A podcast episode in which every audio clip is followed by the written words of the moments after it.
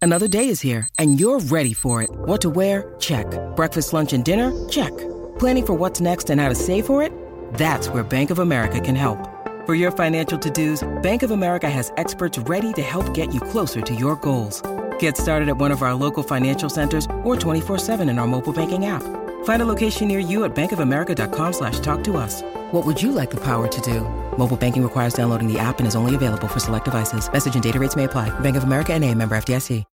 When you need mealtime inspiration, it's worth shopping Kroger, where you'll find over 30,000 mouthwatering choices that excite your inner foodie. And no matter what tasty choice you make, you'll enjoy our everyday low prices, plus extra ways to save, like digital coupons worth over $600 each week. You can also save up to $1 off per gallon at the pump with fuel points. More savings and more inspiring flavors make shopping Kroger worth it every time. Kroger, fresh for everyone. Fuel restrictions apply.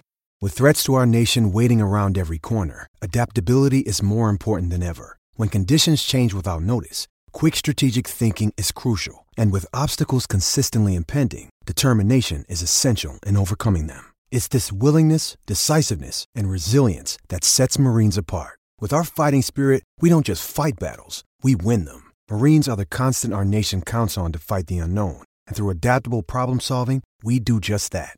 Learn more at marines.com. You might hear the word insolvency and think companies, but insolvency is just another term to describe serious financial problems for anyone. You could be insolvent if you can't pay your bills in full when they're due. You're paying a little off each bill trying to keep creditors at bay, or you've had calls and letters about missed repayments and threats of repossession. The Insolvency Service of Ireland, or ISI, has four debt solutions to help people with all levels of problem debt, from credit cards to mortgages. For more information, visit backontrack.ie or free text Get Help to 50015. The ISI. Together, we'll get you back on track.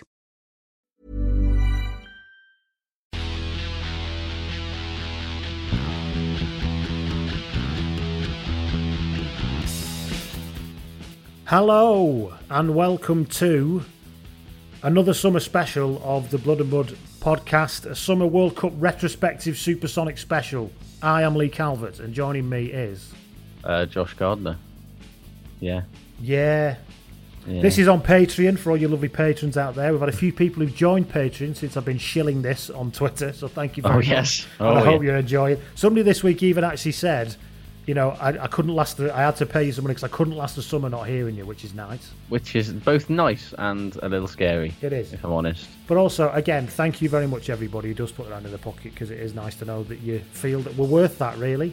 Indeed. Like L'Oreal, but, you know, not as well we're- coiffured. Yeah, we're just about worth it. Yes, we're just about worth that amount of money. Before we crack on with what we're going to cover today, which is the Rugby World Cup in 2007. Ugh. And What a We were tournament. just saying before we came on, there's a lot. There's a lot going on in 2007. I'd kind of forgotten a lot of it. So Yes. Not not much of it was high quality attacking rugby, but a lot of things happened. indeed, before we start, we've had a player spotted. Oh, of course. Ian Ferrugia DMs. He said, The year is 2015. I've just been back to Wales to watch them play Italy in the pre World Cup friendly, the one which further decimated the squad as both Webb and Halfpenny were seriously injured and missed. Oh yeah, that was a depressing day. Anyways, I'm going to sneeze. No, I'm not. Anyways, fast forward to the day after, and I drive to Bristol to collect my girlfriend, and had been there to, who had been there to meet some Show friends. off. Yeah.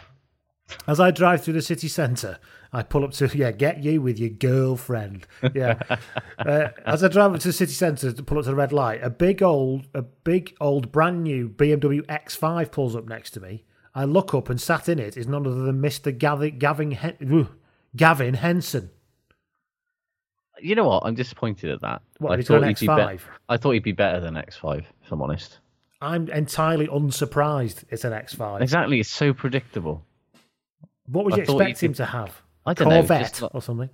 Yeah, something of- you know. Apparently, you know, he's supposed to drive a fucking camper van to training, so so he can cook his meals in the back of it, because he's a fucking lunatic. That's late period Gavin, though, isn't it? Yeah, yeah. If this was Bristol Bath period, Gavin, he was still very much on the booze. Yeah. He said, anyway, Ian says, I beeped and waved. He put his window down and said, All right, bet. Ian said, well, that was good, that wasn't it? Because he's from India. And um, Yeah. Ian said, so I said, Ian says, I says to him, I'm Welsh and he'll be back in the squad at this rate. He laughed and then when the lights changed, he drove off. What an encounter, says Ian. I mean, it's got everything. I It can has see why you've absolutely remembered it everything. and decided to send it in. Yeah. I mean, to be honest with you, being in such close proximity, you're lucky you kept your girlfriend, given, There is that. you know, You're also lucky she you didn't was- whack out his old fella and piss in your car or something. wow. Well, that's not, it's Oh, he's all- 2015, so actually, no, no, it wouldn't have been. Yeah, that would have been post uh, Oh, yeah. career oblivion, Gav. Yeah, it would have been. That would have been. Yeah. How many years after Silver Hair was that when he was pissing on things? Oh, I'd forgotten about the silver hair, but we will talk about haircuts very shortly. So, yes, the year is 2007. The World Cup is in France. Before we talk It is. about the World Cup, I think it's worth dwelling on what was happening in the world round about this time. yes, let's, First- let's take us take us back to Take us nearly- back. First of all, on the hit parade, Hello, hello, number one was a song that I have absolutely no fucking memory of, which was Beautiful Girls by Sean Kingston. I Anyone. depressingly remember that. Anyone song. out there It's- at all? I remember it. It's fucking terrible. Absolutely awful. My nose has started to run for reasons I can't explain while I'm on Is it because you're just magnetized by the power of Sean It's, Kingston? it's the dizzy heights of Sean Yes. Kingston's beautiful I, I girls. seem to remember it had the line "You got me suicidal," which is a little bit insensitive. Um, Was it? Is is it a reggae one? it is. A, It sounds like it, should definitely be a has- reggae one. It definitely has a little bit of Listen the, to me. uh, is it a reggae one? So the all of a sudden, I've dancehall become like a, a, a member of the House of Lords. All of a sudden, Look, we can only dream of peerages for, m- as as worthy as me or thee would be compared to the gaggle of idiots that are in there at the moment. Let's face it, I'm trying to Um, find it now so I can actually play it. it's it's not good, mate. Yeah, Is it- if I, I'm gonna. He's, I'm he's gonna a, say he's a you're chubby probably- gentleman. He's a chubby yeah, gentleman. yeah. I mean, it, it was that period where R and B singers could be uh, chubby and not Say yo, fit- Sean Kingston. You're way too beautiful, girl. That's why it'll never work. You have me suicidal, suicidal. It's the four part You harmony on say the it's suicidal part. that over, really adds that, damn all that sunny, these sunny vibe. Oh my God! Listen to that Yeah. backing track. The only one that do you dirt. The only one that do your dirt. Suicidal, suicidal. It When was they 2007. say Things are it's very over. interesting. See, it started at the park, used to chill. Oh my God! Why has it got like a Bon Tempi organ backing track? I say again because it was 2007. My word, that is absolutely awful. I'm sorry, everybody. This Yeah. week, also in music, the Claxons won the Mercury Music Prize Fuck me, the Claxons were dog for shit. their album Myths of the Near Future. I wish you weren't I- a fucking myth, you set of twats. Terrible. I fucking hated the Claxons. They were awful.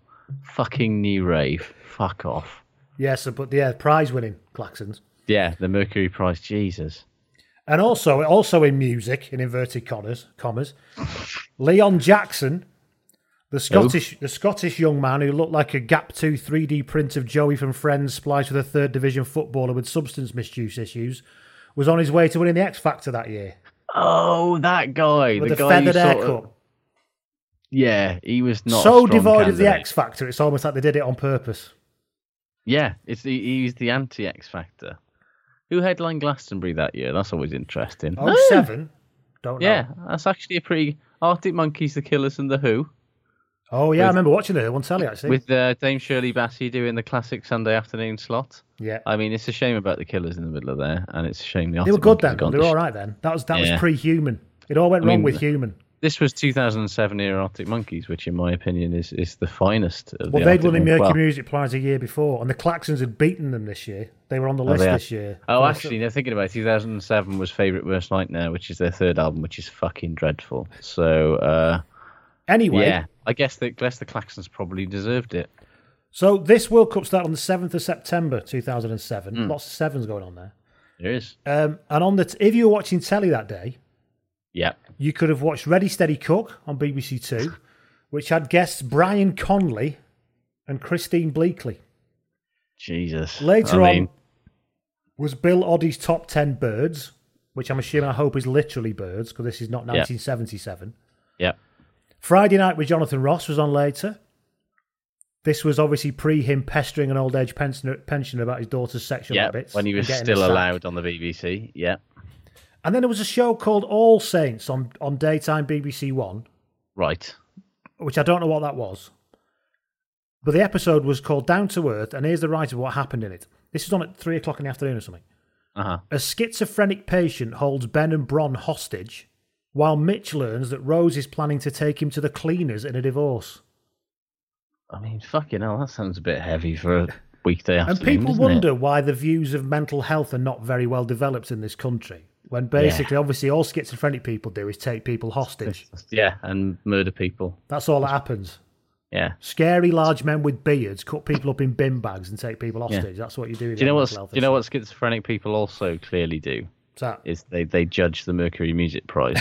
So, See, I've now that just had- would be more believable. yeah, I've now gone back into the. I've looked at the other nominees for the 2007 when Claxons won it. Do you know what didn't win after being nominated in 2007? Wasn't it Bat for Lashes? Weren't they nominated that year? Bat Flashes, Fur and Gold, Dizzy Rascals, Maths and English, and s- most staggeringly of all, Amy fucking Winehouse's Back to Black did not win the Mercury Music Prize because Claxons did. I mean, that's bad enough in itself that it didn't win. But then when you see it didn't win because Claxons did, It's funny. it's such the word. it's like, I mean, that just makes no sense. That makes about as much sense as England getting to the Rugby World Cup final, which we'll come on to in a bit. Yeah. But before we do that, let's talk about what you could watch in the cinema in 2007. Oh, oh.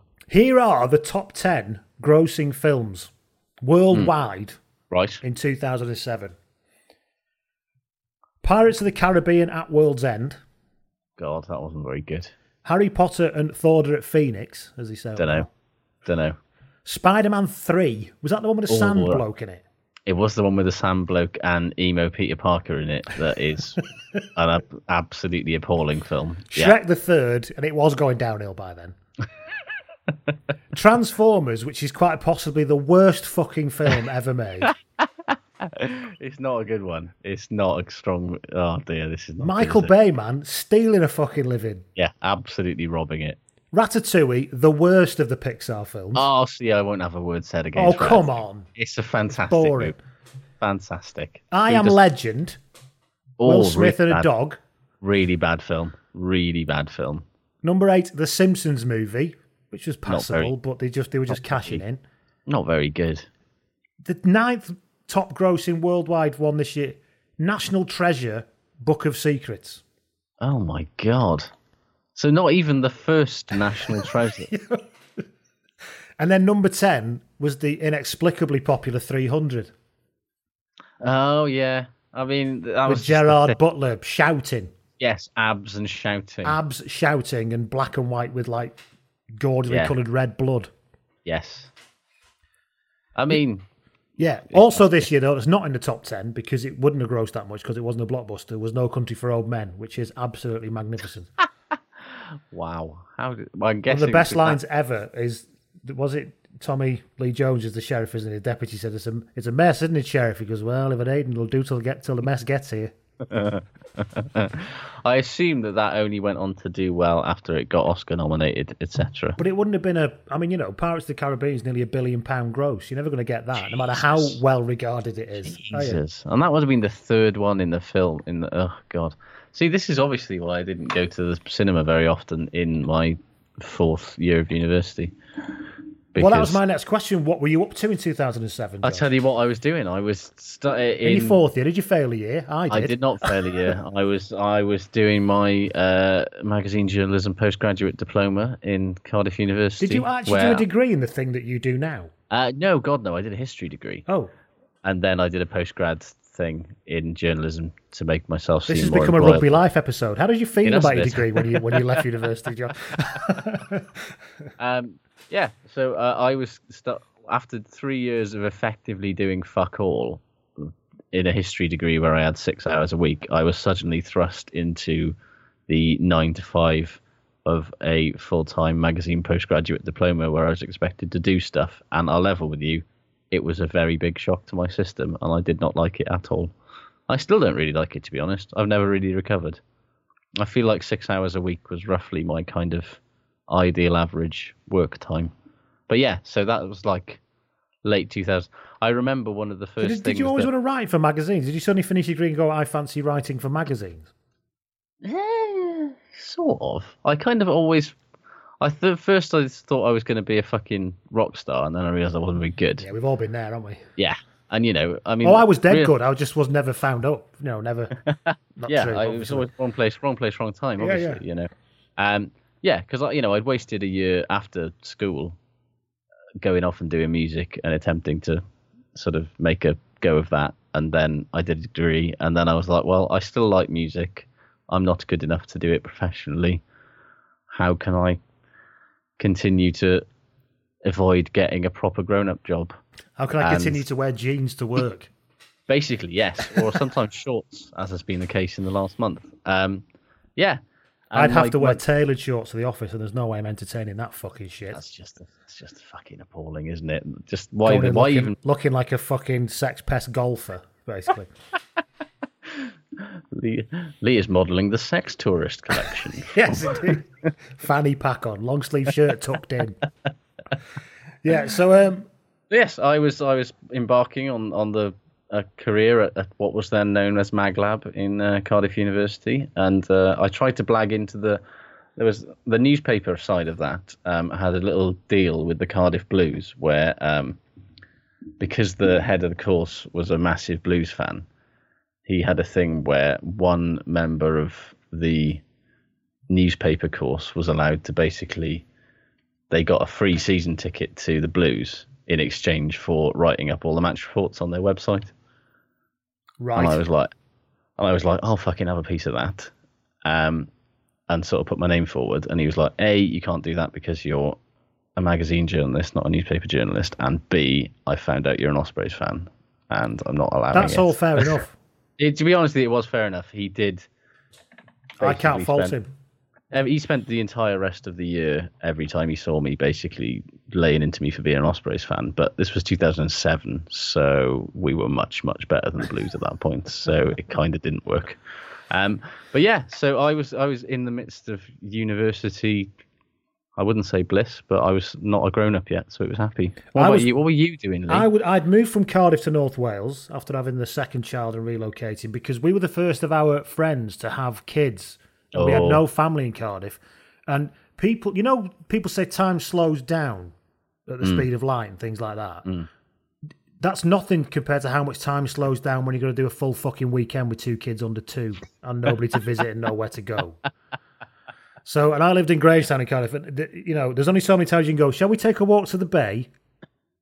Shall we try and not throw ourselves in the fucking water this time? Because that's what I feel like doing, type thing. So yeah, so I'd moved to relocate to North Wales, to be near a family and all that, and I got a job at Denbighshire County Council, which contains the holiday metropolis masterpiece that is Rill in Oh, the I'm north, and then absolutely down the delighted south, it's full of place. people who speak Welsh. It's a very culturally diverse county, is Denbighshire. That's where I was. So yeah, before we move off Hmm. Yeah. this and onto So the of course, actual, I was rugby- in, but I was in Cardiff, which let's not forget was a World Cup city. Of course, Again, it was. Yeah, for we'll come on to some that in a minute. fucking reason. Before we do that, I've just realised that in the 2007 Oscars, this is the year that The Departed won Best Picture and Best Director, Oh, he finally got it. Was Yeah, a massive bit Scorsese, of yeah. tokenism. Yes. but also contains one of the best lines ever from Mark Wahlberg before he became a, tw- a complete twat um, and started just making films about American being an American hero all Yeah. the time. Yeah. When he plays that really stroppy sergeant, and the guy says to him, "Who are you?" and he says, "Who am I? I'm the guy who does his fucking job. You must be the other fucking guy." Which is a bit like me and you. I don't know which one of us is Yeah, which though. yeah, I don't know which one. Let's let's. Yeah, oh, Interesting things uh, in music that year as well. Uh, bands that broke up uh, Mm-hmm. included uh, Jurassic Five. Oh, I don't remember that. good, good band. Uh, less less worryingly, Liberty X broke up. They've given it a good Um, lash, haven't they? After all, not They've winning given it a Pop fucking Idol. red hot go. Uh, Evanescence went on indefinite hiatus. Oh, is that, I don't know. Were they, the wake, were they that one, wake me up in time. Ooh, whoa, whoa, beep, beep, beep, beep. Exactly yeah, that, that. one. Yeah, the guy. who Ooh, couldn't whoa, sing. whoa, call Yeah. my name and Yeah. save me What- from the dark. what are you Ooh, whoa, doing? whoa. Yeah. Yeah. The Backstreet Boys released their sixth studio album. Six You're not- studio album. I, would- however, I want it that way. Remains an, remains an absolutely brilliant song. Yes. It I mean I'd say that there are probably at least four Backstreet Boys songs that I would not actively throw out of the window. Everybody, bracket, Backstreet's back, close bracket. Yeah. That's I want probably it that way. I want it that way, yeah. As long as you love me's all right. Cracking middle eight, Um, yeah, as long as you That's all right. love me. well, anyway, Downside sorry thingy. everybody. This is This what is- happens yeah, when let's I've got just a do it. nostalgia Yeah. riff. See, you just this is we're, we're basically priming you for our pop culture retrospective podcasts that we're gonna start filling you in with over the next year or so. Um, yeah, Who was that Backstreet So- Boy, the tall one? Brian was it with the with the blonde f- Probably. curtains? Yeah, Pro- was he the one that was related to another one? Okay, Oh, don't know. there was. We're- we're out there of our was depth now. AJ, AJ Howie, Nick was it Nick Carter? It was Nick Carter, and his brother Aaron Carter ended up having his own Ended career. up having his own He was like a career, little yeah. shittier looking version of him. Yes, Aaron Carter's probably about forty now. Oh, course he's he is. thirty. He's thirty. Anyway, Anyway, yeah. moving along. So, So as we- 2007 World Cup in France. Yeah, 2007, not a vintage year for pop culture. Not a Not a brilliant- vintage year for World Cups either. No, not a vintage year for rugby. Full stop. Really. Now we did 1999 last episode, didn't we? Yeah, Now this was an entirely different beast to 1999.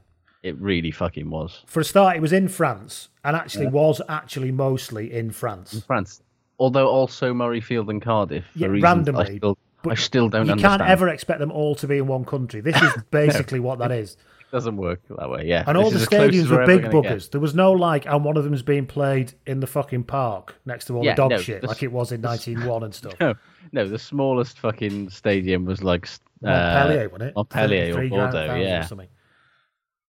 And also, what you do notice is the kind of mega sponsors have suddenly turned up now. Oh yeah. McDonald's, we've got- Coca Cola, Societe Generale, and All loads of of, a big sudden- institutional banks, and Yes, people have woken up to Sheba, this shit now. Emirates, yeah, it's all very much. It's just rugby's become a big deal. Uh, 2007 was, I think, the first Rugby World Cup in the Northern Hemisphere that felt like a a proper fucking. Because I'm sure 2003 felt a bit more like that down south, but like way more than 99. When you're getting up at half seven in the morning to watch it, it's not quite. You can't quite feel. Yeah, it but the when same, you can when you're not walking down the street and seeing the sort of it felt like a fucking big deal in 2007 when that World Cup came. Like it was like Did you find something to do on the games, the days that the games were in Cardiff, on like when you were 14 in 1999 and had to mill around the street? Did you, did you, did you get, could you find more things to do this time? uh, yes, thankfully, as I was what 22 by this point or 21 or something. I don't know. Um, yeah, 21. I was more than capable of uh, Drinking, let's be drinking, drinking, and all. Because when we lot. say more to do, what you mean is I couldn't drink when I was 14. Yeah. I can drink now. I can drink now, and I was very, I was very skilled at drinking in Cardiff at that point. I'd had three years practice, and uh, I'd lived through two Grand Slams in that time, so I was very, very good at finding a place to go on a match day and not That's the thing die. about Britain. Everything's just a proxy reason to drink, isn't it? I like Yeah. going to the rugby. What that really means is I like drinking next to a field with people playing rugby. it's like people, I love going to the races. No, you don't. You like no, you don't. drinking You like next drinking to at- you horses. like That's what you drinking like at to the do. races, If yes. they let you get pissed at the zoo, you just go there and do that. Yes, I mean, I'm not sure that it's advisable to go and you know, it's Yeah. more advisable to go to the rugby and drink than it is to go to the zoo and drink. I'd say, but you that know, wouldn't stop us though if there was a bar. no, Christenings, Absolutely drinking not. near babies. yeah, You why know, not? so that's what it is. What's the worst that could happen? So yeah, No, it's in, apparent- it- go on. apparently, Ireland were also supposed to have hosted two matches at the old Lansdowne Road, but they uh, basically passed because uh, they were When are they redeveloping redoing it? Yeah, because they They were played, redeveloping they it played into the the Six Aviva. Nations at Croke Park At that the year, Croke didn't Park, they? Yeah. So, um, yeah, but it, yeah, it was just a weird one. But Again. of course, ITV were back. oh god, This was uh, Will Greenwood's first big job as a pundit as well. was it really? Do you not Okay. remember after England? We'll come on to England beating Australia in the quarterfinals, but after that game, he was commentating on the the, s- the quarterfinal the night after, Oh right, and I can't remember who it was. I think it was Argentina, and he did Yes. nothing but bang on about England all the way. Th- honestly, got in that Will Greenwood way, you know, that really kind of florid, overexcited. yes, sort of overly, sort of earnestly Englishman type way. yes, you know- uh, vividly and in person. Yeah, like the Hmm, I ball's just gone out experienced that. over the head of the touch judge, ahead, like the magnificent head of Andrew Sheridan, who magnificently held up that scrum yesterday like a king. It was like that was that was it. It was hideous. Should we talk about the squads before we talk about anything else? Because Do I do I No, it- have to talk about the England squad? Is that Yes, something I because have it- to do as part of this? fucking remarkable. Some of the players that represented England at a World Cup. Perry fucking Freshwater. And Sean How? Perry, yes, Perry Freshwater. George Shooter was there, Perry. but he was all right. Sean Perry was there. Of Bristol at that point. Jamie remember- fucking Noon was there, forever being a Dan- stench that just will not go away. Dan Hipkiss was there. Fucking hit God kiss, rest man. his soul. Mark Regan Nick was still Clegg. knocking about. Yeah. Nick Abendanen was there for the last time. Yeah, Strettel got injured just before the tournament, and it Yeah. actually that was quite a loss. He was really quite up and coming. He Then. was yeah, he was good at that point. And also, I mean, Eng- we had Brian Ashton in charge, didn't we? We did. You did. Whatever. Ha! But, um, we had that fucking kit, which made us look like Well, a sort of can we- pound can we- shot version yeah, of let's- Swindon fuck Town. The squads. This is the worst World Cup for kits. Gen- Yes, like, genuinely. absolutely. Aside from the Wales kit, which was fucking lovely, because it was just red with a little bit of white on the collar, Right, yeah. and that was fine. Well, The All Canterbury Black- had that one size fits all one that They had that Scotland and horrible Australia template. used, yeah, didn't they? had that template with a collar that looked like somebody had sort of permanently like grabbed them and pulled them to one side, and it had and stretched. those kind of like armor type plating yeah, on the chest It was and when they across got the neck. really into panels, which was an absolute scourge. and, then, italic numbers, oh, the worst. Oh. italicized numbers. the worst. And then, of course, we had the All Blacks in their dreadful dr- grey kit of infamy Oh God, against yeah. France. Uh, and then, of course, we had England's BMP jersey. It was Which- so fucking bad. And I said they changed it was like Swindon Town. The Yes. first kit was just fucking terrible. And then in that kit was that squad. Yes. Because if you look at, I mean, I mean, we Before I could do get this into that, about- let's just- we could let's do just this talk- about Wales in a minute as well. we'll do don't about get Wales me in a wrong, minute, but and yeah. and Scotland actually, and um, and the um, but four pool sanity had reigned. There was no more of the Yeah. da- daft interstitial sort of Yes, yes, qualifying there were bits. It was twen- four, 20 four teams in pools of pools of five. It five. was fine. Top two go through. Good panel of refs at That this. ever allowed not to happen. Oh It's no, like- yeah. Um, But this is what happens when you're still feeling your way to professionalism, really. yeah. Um, It was a good. It, wa- there was a lot of good refs and Steve Walsh. Um, Tony Spreadbury was there. Remember Tony, Spreadbury? Spreadbury's still there. Tony Fucking hell. Spreaders. Tony Spreadbury. All right then, boys, come on now. Get a move in. Get a ball out there. I remember at this point Wayne Barnes Get up. wasn't very good, and he was Well, if you ask New really- Zealand, yeah. yeah, but he was still, definitely still feeling his way at this point. Um, Steve Walsh was still a New Zealander at this point before he drank himself into becoming Australian. How many drinks have you had? 137. you can be an Australian now. That's brilliant. um, he doesn't need a country. He's beyond nation state, Steve he is- Walsh. Steve he is doesn't trouble himself with such trivial things. Remember one of the first Twitter arguments I ever had um, was when I'd once opined that Steve Walsh was not a very good referee, and somebody who was clearly related to Steve Walsh in some way um, took serious issue with it. And I'd no, nobody'd ever really argued with me on Twitter before. That happened Obviously, to me that's- on the blog. That has changed a lot, a lot since then. When Ben but Foden's brother started arguing with me when I said Ben Foden shouldn't be playing scrum half. he's had a good week. Um, So could we? Um, Nige was there though. yeah, this is probably Nigel's first big tournament, was it? this? Probably is when was, just yeah. he was coming through. You look at those old names though. Alan Rowland, good riddance. Steve Walsh, good riddance. Uh, Barnes was Stuart there. Dickinson, good riddance. God, yeah, he was a twat, wasn't Chris White, sort of. he? He was good all right, riddance. Chris White. I- He was yeah. quite sensible. Spreadbury had that just that lovely voice. You could forgive him, and he's a bit like Nigel in that because he's Yeah. got this kind of voice this- that everyone likes. You can always Brett forgive him Ivin's- anything. You could. al- You al- uh, also had Jonathan Kaplan, of course. And, Craig uh, Joubert was he there? Craig Joubert. Craig Joubert was a touch judge. Right. He hadn't quite. Uh, Who am I thinking of then? The one who had a tash. Maris Jonker. Thank you. Yes. Yeah, there we go. Hugh Watkins was on the who never actually uh, actually made it to being an actually good ref, despite he the fact that he made it to the World Cup as a touch judge.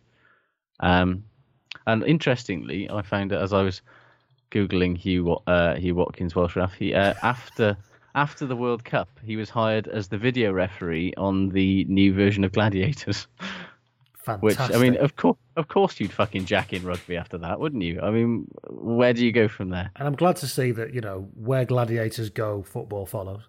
Exactly. You know, we're we're all we're all just sort of cogs in the eventual march to full video automation of everything. So it's So nice in the to know that groups then? started then.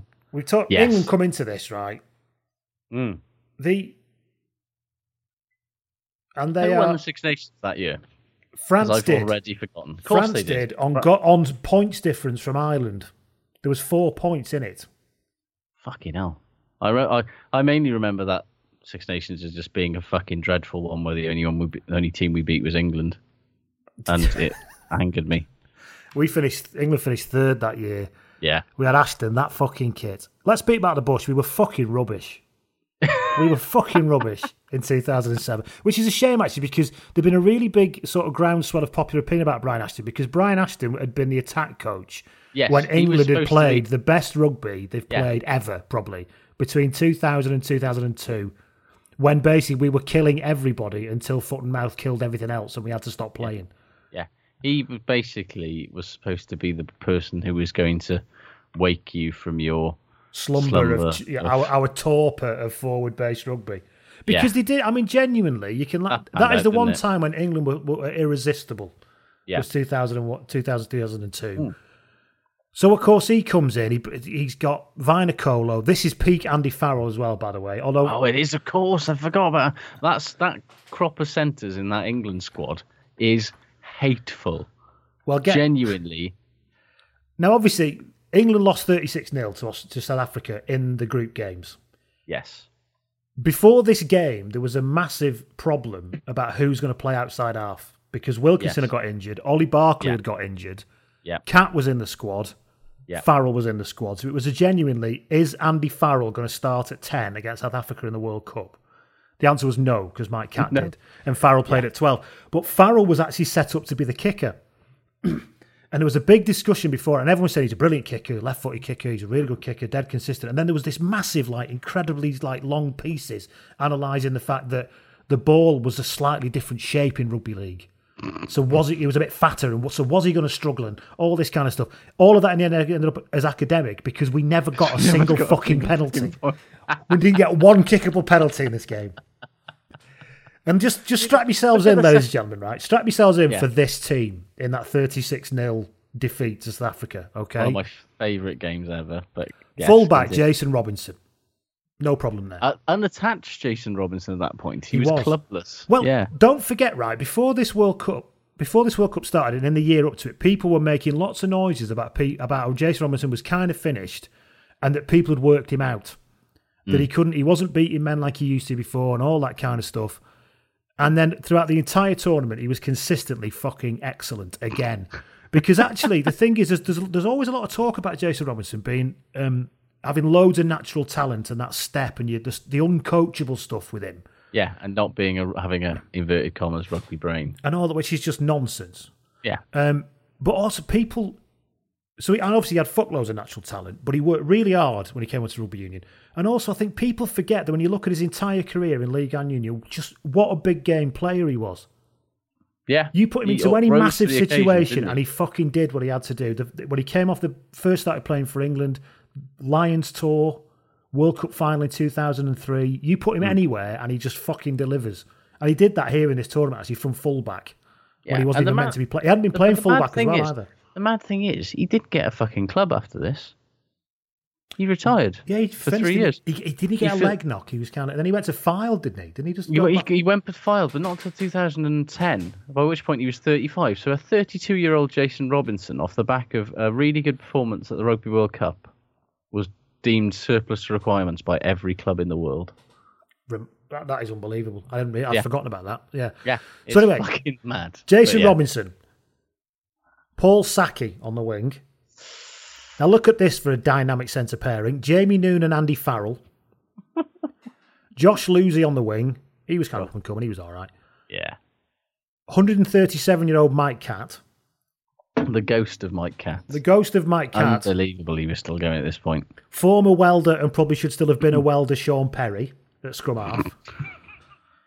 Andrew Sheridan, Mark Regan, Matt Toot Toot Stevens, Yes.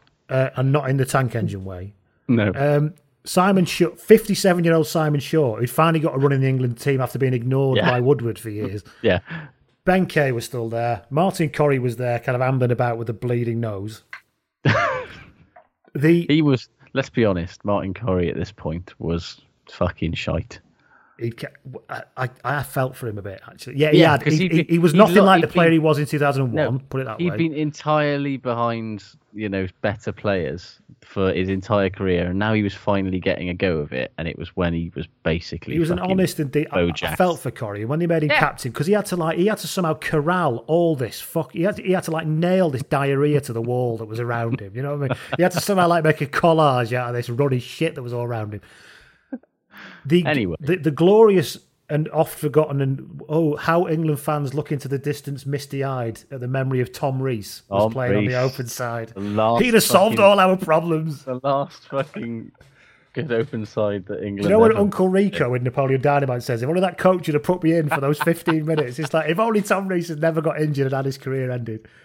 And then Nick Easter at, out at number eight. And then the replacements were George Suter, Perry Freshwater, Steve Borthwick, Lewis Moody, Andy Gomersall, who actually came into the team after this, Peter Richards. So we had two scrum halves on the bench. That's Just how one- bad we were. Let's not forget Peter Richards was in an England squad.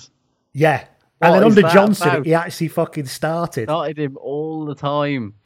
it was so weird. A man who literally had nothing to recommend him but his hair, And- which, to be fair, was fucking fabulous. You got to give it to him. And Matt Tate's still knocking around. I feel sorry for Matt Tate because his Matt entire Tate- career is summed up by that one tackle, and he actually played Oh, in massively a, so. and he played in a He- World Cup final. Matt Tate, so Matt Tate is one of the very few players in this England squad who was born in the fucking eighties.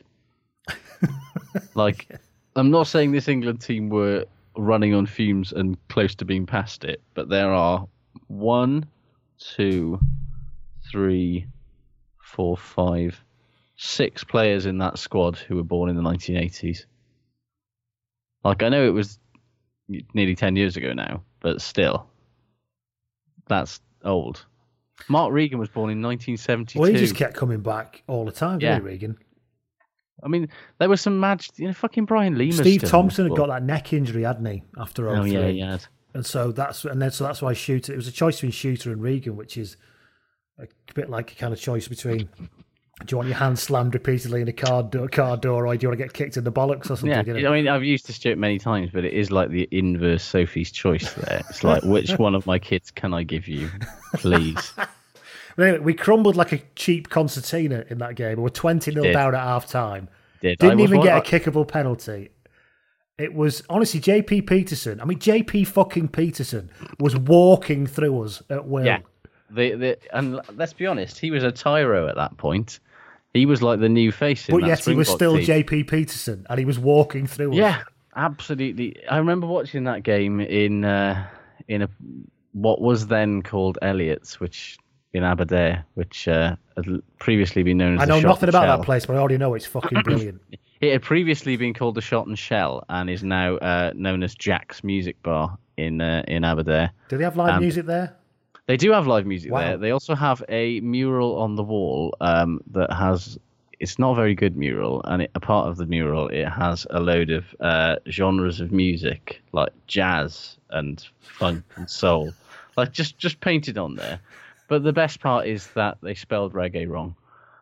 I want to ask, but I'm not sure what the answer. How have they spelled They spelled it R E G G AY? Y? A E no E A sorry E yeah, I was going to say, yeah, he's right. reggae yeah reggae yeah Because it'd have been great if they'd done it with a Y, because it looked like somebody's written Reg Gay. reggae reggae reggae. And Reg would have come in and not been very happy. So I was in there seeing a band before Christmas, and uh, I just looked up and I was like, "Fucking spelt reggae wrong on the wall," and they were like, "Oh yeah, they have." Nobody's noticed. So yeah, But so anyway, that I was was it. in That there, was and I what, just remember being delighted because I hadn't seen England be this bad ever. I was used to England being boringly good. You know, we this was like even when you were not that good for most of the post two thousand and three eras, you were still usually quite hard to beat. I'd rarely, very rarely seen you be that. there's a good fucking argument that can be abject. made that up until this World Cup, we were the worst world champions that has ever existed in any sport ever. Honestly, and I'm not even trying to be flippant about it. We were fuck, We went in- from winning the World Cup to immediately losing on tour. Yeah. You know, it wasn't like a you know. So. So yeah, so that was that team. Now that team did. We'll come on to this later, but that team did change, particularly the back line, significantly as we moved That was through. the thing. It, it, it, it was a remarkable transformation through the tournament to becoming going from being absolutely shit to being not quite a shit. And he said a lot. I mean, Farrell was symptomatic of this. I mean, I've covered the Farrell thing before that he kept. Robinson brought him in at the age of fucking 30 with an injury and then didn't even know what position to play him in. It was Yeah. just because of some nebulous notion about leadership, Yeah, which he does have plenty of. absolutely. but it- and it's he like- and it- knows. he clearly knows how to organise a defence as well. he does, but yeah. And he had a brilliant game against Scotland in the Six Nations. A brilliant game Hmm. against that Scotland team, to be fair. Um, and again, we'll come on to that in a minute. He then had a terrible time against Ireland, but then again, so did everybody. But he got s- in the Six Nations when Ireland Yeah, battered Ireland were England. good that year. They were, yeah. And quite what happened in this World Cup. We'll come on to that You again. know, Yeah, Um, so then, uh, d- off the back of this, then everyone was having a go at him about this, and he had no pace at this stage, and he wasn't No, even that he, was had, the he thing hadn't that been a stood out back in about him. he hadn't been a back in rugby league for ages. yeah. He was sl- he was he then came off the bench versus Tonga and scored a try. He was then selected for Australia, and everyone, particularly Matt Dawson, went ape shit. So I was very happy he was selected because that made me quite happy. Um, and then he got injured, his calf again. He got another injury before the Australia game. Never played for England again. So that was the last of his eight. That he played eight matches. By then, this time he was thirty-two. I think he retired from Saracens at the end of that year. Yeah, sounds about right. He, I remember him ret- retiring quite early, and it being very obvious. There was that he one just- game when, when Owen came off the bench and replaced him in a Parker Penn Shield game for Saracens or something. Oh, that's nice. Um, and I've said this before somewhere, and I'll say it again here. It really fucks me off that Andy Farrell, as a player, is a fucking punchline to a joke Yeah. to the vast majority of the rugby watching public, because the vast majority of the rugby watching public are people who follow England in major tournaments. Yeah, And that's the legacy that him as a player, to the vast majority of the watching public, has left behind. This slow guy who nobody knew what to do with. yeah. When and that actually, was kind of he's my- the greatest, one of the greatest rugby athletes this country has ever fucking produced. Yeah, um, but you saw him in a, a union game, and it was just like, oh, he's very slow, isn't he? Yeah. And that was that's my prevailing memory of him. In he an was England playing shirt. for a It's just- pro- as a prop at Wigan when they signed him. He'd moved. He used to play. He used to play loose forward or outside half or second row. He moved into the second row pretty much, and he was a prop by the time they signed him. It was just such madness. How can It you made- spend that much money on somebody and not know where to play them? Not the way. Thank God we'd learned all that. Pro- all we'd learned all the lessons from that in 2015. So Oh. anyway, sorry, I went off a total fucking rant. Yeah. Then. So Let's. Should we talk about the? I'm not sure what to say about this Wales squad for this World Cup because on it had Will paper- James in it. That's there's nothing else. there's nothing else to say. it, it's sort of a mix of the sublime and the ridiculous because yeah it had will james it had alex popham it had gareth cooper after that five minute period where he was excellent Nippy. it had jamie robinson it, you know th- there was yeah it somehow still had david james in it See, he what again for ten minutes? He was meant to be the thing for the outside Yeah. centre berth forever. Jamie Robinson wasn't he? yeah and that never and, you know that had sonny I, I i got a lot of time for sonny parker but that had sonny parker in that squad as well who was but David James, God bless him, he was like good very briefly, like Hey, top really- scorer in the Heineken Cup, he was until Van Sinclair took him over. Then Tommy eh? Bow. No, Oh, he was actually. He was very good at club level, and he played for the Lions. Don't forget, He wasn't very quick, was he? but he played for the Lions in two thousand and one, Hmm. and by two thousand and seven, that was not a. You know, he was 33, 34 at that point. The weird thing with Gareth Jenkins was, who was the coach. And he this was one time- of three wingers in the squad. Mark Jones, Shane Williams, and David James were all the wingers we took. Mark Jones should always be suffixed with, "Oh, what a shame," Oh, shame that fucking. because Oh, is oh, it fuck. well? Is he, his career ended too soon, didn't it? Because he was a Yes. fucking good player, actually. Yes, and he's also scored a few. He nearly scored one of the greatest tries ever. Oh, there is that Memories. as well. Yeah, yeah. Yes. But um, But yeah, he's- that wa- that Wales squad was weird as fuck, and it had a lot of brilliant players in it. it had fucking Alan Wynne Jones and Ian Evans and Ian Goff and Adam and Duncan Jones and Geth and And T. Reese Fucking- Thomas. No, sorry, and that, that, no, that- uh, Dwayne Peel and Mike Phillips and Stephen Jones Yeah, yeah, and Jake yeah, yeah. Cook and Shane Williams and Gareth Thomas and Gareth Thomas had a fucking appalling tournament. oh, he was absolutely dog shit. Maybe he was And- in the middle of his turmoil. His most the middle of most of his turmoil. Then that's what I tend Yeah, to think. probably.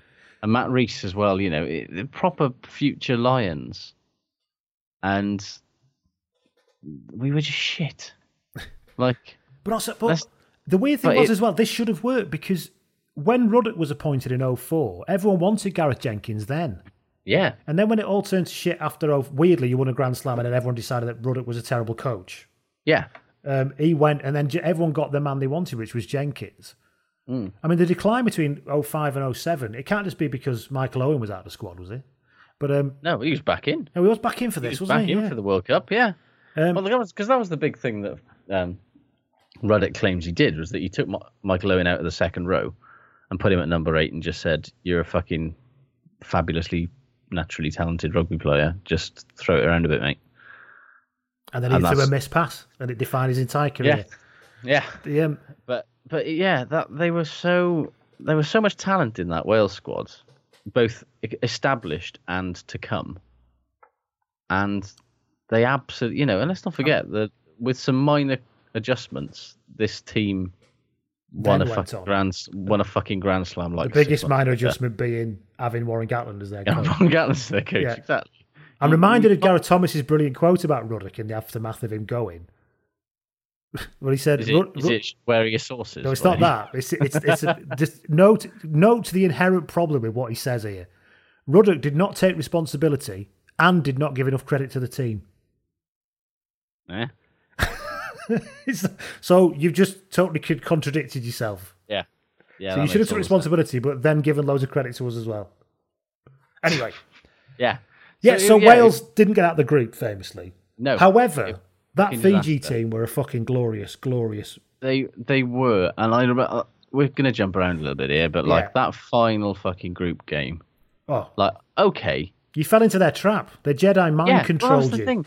It was it was like yes, it was one of the best World Cup games ever. For those of you who And there don't was some- remember, Wales had to beat Fiji to get into the quarterfinals of the final group Yeah. game, and they And we got lost pulled 6-0. into a game of Fiji rugby with Fiji, Yeah, I- which is it was really not my- a good idea. I I remember Eddie Butler after in his Guardian column after that game calling it a Celtic Pacific folly, and that's pretty, I do pretty love- much what it. I do that love pretty much Butler for is what stuff like it that, was. yeah, yeah. Like it was a game that was crying out for just common sense and pragmatism. What, in other words, what everyone else was doing Imagine in how that world. fuming Alan, Alan Wynne Jones was. Yeah, like. And instead, we just lost our fucking minds and decided that we were going to try and out razzle dazzle the bloody Fijians. And like th- this, that was stupid enough. But then, in the last like 15 minutes, when the game needed to be fucking shut down like Fort Knox, we were still going mental. And Fiji just settled down a bit and were like, "Oh yeah, just kick some goals, lads." And they had Nicky Little just banging him over. And then, th- oh, the thing. This I- is the I said- kind of breakthrough tournament for Rebeni and yeah, Kapusi they- and Guerra. Uh, Ungera was fucking amazing Oh, he in was this incredibly tournament. I I think it was after this he went to Gloucester, I think, wasn't it? you look at that fucking Fiji team, and there are phenom- they're they're everywhere. There's some brilliant, and Some Not absolute just- ballers. there, you know you got Sorelli Bobo, you got Rabeni, you got love um, fucking Nicky Little, who was I think where was he? at? Was Nicky Little at Bristol at that point? No, he Can't wasn't. remember. He I think was his playing. Little in- wasn't a very good player, but he just no, he, but he he knitted was it all really together. good. For, he was Yeah. the fucking glue for that, and because he was the only one who seemed to go right, lads. Can we just like just kick Yeah. some goals and play for the I'll say corners? Un- Ungera for the entire tournament was just glorious. Carrying, Yes. Oh, he was breakdown, everything. He was just Wasn't he? spectacular. And they had ta- uh, what's his face, Tani Tele as well. It was playing for Doncaster at the time, for God's sake. And ironically, And the guy they'd Kera was lost. playing for Pertemps Bees as they were. you know, it was they were they were a team of phenomenally good. You know, aside from like Jeremiah Bai and players like that who fucking played at Claremont, Yeah. uh, and Delasau as well. Like they were unknowns. And the You guy know. did lost, of course, Sivivatu on a horrible tournament for New Zealand. So- yes, yeah. But yeah, th- th- that game, as I've said many times on this podcast, I broke a sofa in my student house. Oh, that as was a that result of- game, wasn't it? Yeah. Was that game? Because What a I game thought it when was, Martin though. Williams, when you Martin entirely, Williams- you had entirely had yourself to blame. massively so. That's why I was really angry because when Martin Williams scored that uh, long try, the intercept, Yeah. I thought we'd won it at that point. I was like, six, six, three, seven minutes left. We've just Yeah. fucking put the nail into the coffin. Let's be sensible for five minutes and win the fucking game. And we shat it away. And I was so fucking angry because it was like peak Wales at that point because that's what Wales always did. Wales got themselves into good positions and then committed fucking Harry Carey. And it's so weird to think that Wales have not entirely shed that, but they don't frustrate me nearly as much as they did at Gareth this Jenkins didn't era. give you any kind of idea, give you any comfort that he knew what the problem was. That's they used to No. come to these, he used to come out and have this and just talk this, just this bland sort of nonsense, basically. Yeah. But like, yeah, it was very. I know it was shows he was shit World Cup. He got sacked as far as the Wales goes, and rightly so. And everything turned out all right in the end. Who'd have thought that sacking your Grand Slam women coach because the players had saw their arse a bit might not pan out too well? Yeah, of course, you funny were. that. Speaking of great rugby sometimes breaking out, you were on the wrong end of one of the best tries of the tournament against Japan, Yes. where oh, they yeah. where they ran round the back of Alex Popham and nicked the ball Yes, off they Mike did. Phillips and just went the entire li- with some of the most that thing that Japan do occasionally. If Yeah. you give them broken play, they're quite happy to throw. 25 metre passes off both hands on the run Yeah, and everything. yeah. They're just Their skill incredible. levels are very. There was a big problem at this World Cup, though, really, where people were talking quite a lot about how whether the World Cup was still sustainable as a 20 team thing because of the sheer number of uncompetitive matches. There, weren't, Like- there weren't as many in this one as there had been previously, though. I don't think. Not in I terms think of it the, the cricket but- score type ones. I mean, Well, you say that, but New Zealand won their group by a combined score of 233 points to 21.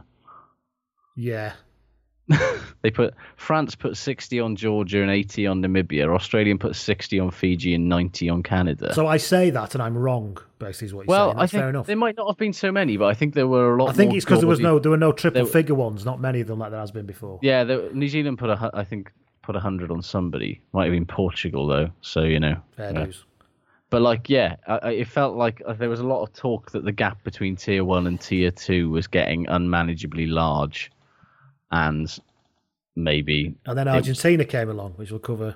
Well, yeah, and it's you know there was there was ridiculous things like New Zealand and Australia blaming the sort of powder puff nature of some of these group games for them getting knocked out because they were saying you know Yeah. oh you know and you know to be fair France and Argentina both came out of the, what was the pool of death at that point and made it to the semis so maybe that you know there's definitely probably some truth to be had in if you have a good workout in the group stages, you're probably more together. The big problem with the New Zealand team in this tournament was they fucking rotated too much, and It was nobody a good side. That I mean, they're always good sides. They were aren't they? really When you good. look at it, That- I mean, that that's was- a very for good, all of the, very you know good in side. the last in the last two podcasts we talked about how they were very good sides, and they were very good sides.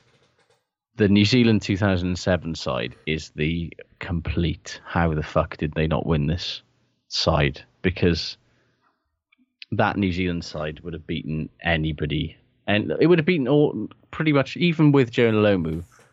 I reckon that would have beaten the Yeah, because the team that played f- lost to France in the 99, so. quarters, we'll come to, it's Leon McDonald at fullback, Rocker Thoko, Muliaina, Luke McAllister, Sivivatu, Dan Carter, Byron Kelleher, Rodney Soyoilo, McCaw, Collins, Ali Williams, Ruben Thorne, oof, big hard bastard, um, Yeah. Carl Heyman, yeah Anton Oliver, yeah Tony Woodcock. And yeah off the bench, you've got Andrew Hoare, Yeah. Tia Lata, Chris Yeah. Jack, Chris Masoe, yeah. Brendan Lowe, Nick Evans, of course, who then came to the Premiership and tore it up, and Isaiah Toyeva. I mean, that's such a fucking good team. yeah, they are astonishing, you know. And they were very, you know, coming wrong, they were very unlucky in that quarterfinal to lose basically everyone. to injury. Like they lost Dan Carter and Nick Evans for God's sake, And they lost McAllister to the bin, didn't and they? they for locked 10 minutes? McAllister to the bin for ten minutes. And so they then, had then no- Wayne lit- Barnes didn't penalise anybody for the last. Yeah. time. they basically laid siege to France's line for twelve minutes, and no yeah, penalties Wayne just came. Decided that there would be no penalties today. And then they did weird shit like playing fucking Mills Muliaina at centre instead of playing him at fullback Hmm. in that in that game. Yeah, yeah. Uh, and and it kind of felt like they were. It was such a weird game because like I still like. Let's not take anything away from France. They were like Duchatoir in that game was It, he was everything. That, unbelievably good. yeah, I mean, he, he 30 did tackles or that something like fairly that. regularly, but he was Yeah. rim- He was ridiculous in that ab- game. Like, and yeah, ev- they lost Jerry Collins as well in that game to injury. Like, they just aimless. They didn't have any fucking plan. Well, they they had a plan B, but they didn't have a plan C, I guess. And I think like the sort of I was saying at the start of the podcast, you know, it wasn't a great tournament for fucking rugby, and this was a kind of this tournament was kind of like when like brawn beat brains a bit, you know? Well, we'll come on to that as we go further and deeper into the tournament, actually. So hold that thought. But Yeah. um, Scotland, Oh yes. who were also who were custodians of the fucking terrible Canterbury kit with the panels on, They which were. was As exactly were- the as same were- kit as Australia's, but a and different Ireland's, colour. And, Sa- and Ireland's and South Africa. I mean, that's just disgraceful. yeah. How do these unions not say, no, fuck off, I'm not having that? And a lot of them do now, which is why you notice a bit more variety. But at this point, this was when Canterbury was in like template heaven, and they just fucking everyone had every Canterbury team In and all the template, and they're in Canterbury- the pub by the sounds of and all- things, fucking and enjoying all the doing no Canterbury- work. All the Canterbury club teams had this exact same fucking template as well. It, I got so bored of it, I fucking hated it. Anyway, So Scotland. Now, in the Six Nations Yeah. this year, they'd finished bottom. yeah, They lost 37 17 at home, at home to Italy. yeah, But then they beat Wales. yeah, A Wales team featuring Chris fucking Chekai, by the way. yeah. 21 9 with an all Patterson kicks dry humping. Oh my god, that game. the worst game of rugby ever.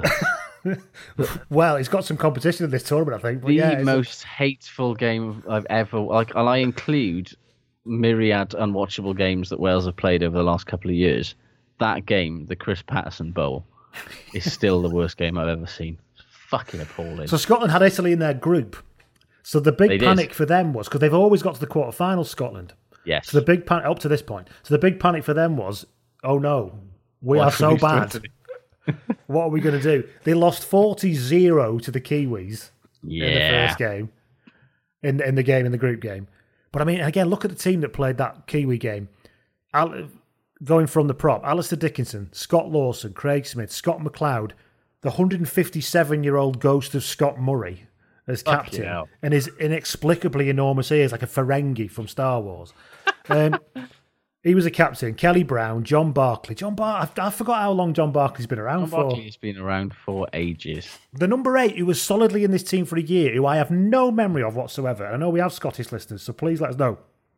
David Callum. C A L L A M. See, I I've remember, no Si- memory I of remember him. Simon. I remember Simon Taylor, who played for Stad, who was also in the squad. He had an- But yeah. I do not remember. I could not pick him out of a police No. lineup. If, If he just was on robbed me Nevermind the of that. Buzzcocks in that lineup thing, I'd have no idea. no David fucking Callum. idea. One fly off in that squad, don't forget. But what a fly off! Who The Parks. man, the myth. The pointed sideburns, that is, Dan Parks. So they had, in this This game, would, be the, this would be the time when everyone in Scotland was playing in orange gloves. probably, with that yeah. panelly kit. Yeah, So there's a Nicky- Cusserton was at there's- scrum half. Patterson was at 10 for this game, but obviously, as you say, Parks was on the bench waiting his time. Hmm. Simon Webster at 11. And l- get this right. Jesus. Number 12. Simon An- Webster's not even a winger. no, th- number 12, Andrew Henderson. Mm. Number 13, Marcus DiRolo. Rolo. Oh, number 14, God. Nicky Walker, who was all right. And number 15, Hugo Southwell, Fucking hell. who's obviously a villain from a Victorian spy novel. What did Sean Lamont do to piss people off at this point? Yeah, that's true. Not wear not wear orange gloves. He's in probably. the squad, but fuck me. Like he, The bench for this game was Fergus Thompson, who I don't remember, Gavin Kerr, Jim Big Jim Hamilton, Ali Hogg. Jim. He was good actually. Rory Lawson He was uh, and sound. the great Dan Parks lying in wait. He was waiting for the quarterfinals for, to do the most stupid bit of fucking play you've ever seen in your life, and we'll come on to that in a minute. Up to that point. yes, So they did manage to scrape through because Italy returned to form and Scotland managed to actually Well, get absolute themselves dog through. shit, Yeah, and they beat the best of the rest after getting humped by a mi- mildly bored New Zealand team by that point. Yeah, and who else Uh, was in that group? Was it Romania and somebody else? Crap. It was Portugal and You think it was uh, Romania, wasn't it? Can't remember now. Anyway, I let's should have a know look. this, I've but Mm. got I've got the fucking groups right here. Why am I- why am I even asking? Yes, uh, Italy, Romania, Portugal, Scotland, New Zealand. I mean, really, I, mean, I know they lost to Italy that year, but to not get out of that group would have been they Would have should been an they should have been absolute putting disgrace. stocks at Edinburgh Castle Yeah. when they got back. So they did anyway. ACAST recommends podcasts we love. Changemakers is a new podcast series with me, Claire McKenna, talking to people who stand up, speak out, or challenge us to think a little differently. It's about the greater good, families and children respecting their own individuality. in the next couple of years, like I hope I never have to have conversations about racism ever again. Like, I just want to get to the stage where you know people are just people. Nobody's pooling the resources together and actually being able to show how much of an impact it will make when people do come together. Changemakers with Claire McKenna. Search for it now wherever you get your podcasts. ACAST is home to the world's best podcasts, including the David McWilliams podcast, I'm Grandmam, and the one you're listening to right now. Um, now let's get on to Ireland. Yes, Ireland, who we've already mentioned, had lost out on the Six Nations that year by only points difference, had Yes. unfortunately the misfortune of coming up against an Argentina team that were wearing the rugby equivalent of Billy's boots. Do you remember Billy's boots? You're probably I- too young. I am too young, but they were certainly Billy's big bollocks. at Billy's that boots point. was a, was a, was a, a a cartoon strip in Scorcher magazine. It was a football magazine, uh, a football comic about magic I was boots. more of a match man, if I'm honest. So. Uh, uh, about Billy had these magic boots that would take him to the correct position on the field, and everything would be brilliant when he had his boots on. And that's Sounds basically fantastic. what had happened to Argentina in this tournament. If you've got to explain it this much, it's probably not a very good uh, analogy, is it?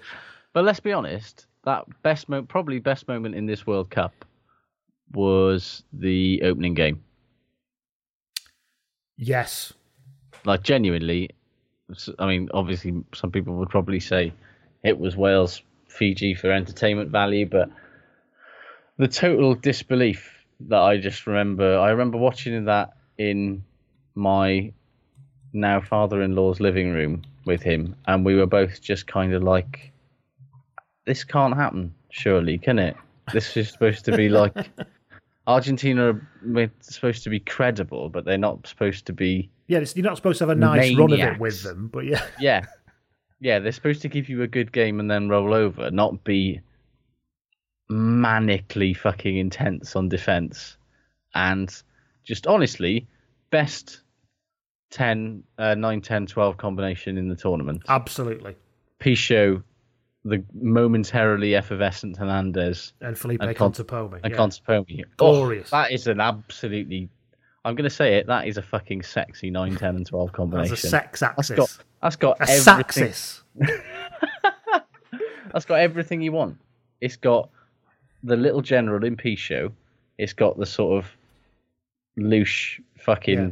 do what you And he'd want. only just he'd only just come into ten quite yeah, he was for the tournament, re- I think. Yeah, basically, and he just did what he wanted in a sort of Like hitting nonchalantly brilliant way. spiral kicks 70 meters off the outside of his boot, that kind of Yeah. thing. He was just And then you- ridiculous. Yeah, and then you had the old war ho- horse of Contepomi who kicked fucking everything. And defended incredibly And well. defended his defense incredibly was well. unbelievable. Yeah, and could still p- throw a pass off both hands as well, and be a perfect second playmaker. They were unbelievably well balanced. And played they next lost to his that- brother. I often wonder if you didn't get on with your brother in that situation, what would you do?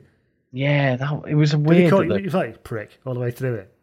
Fucking and also, prick. just like a sort of realization of was it Manuel, his brother? Ooh. I ca- yeah, it was, I think. He had to go Like- now, can't remember what his name was. There's got to be a bit of a fucking you know, you know that your brother's a fucking hell of a lot better than you deep down, you know? Manuel Contepomi it was, yeah. When you're playing for the Newman Club in Argentina and he's fucking Do you remember when Martley playing, playing Evermont? for Leinster. Do you remember when Martley Evermont was coach of France and he, and he capped his younger brother?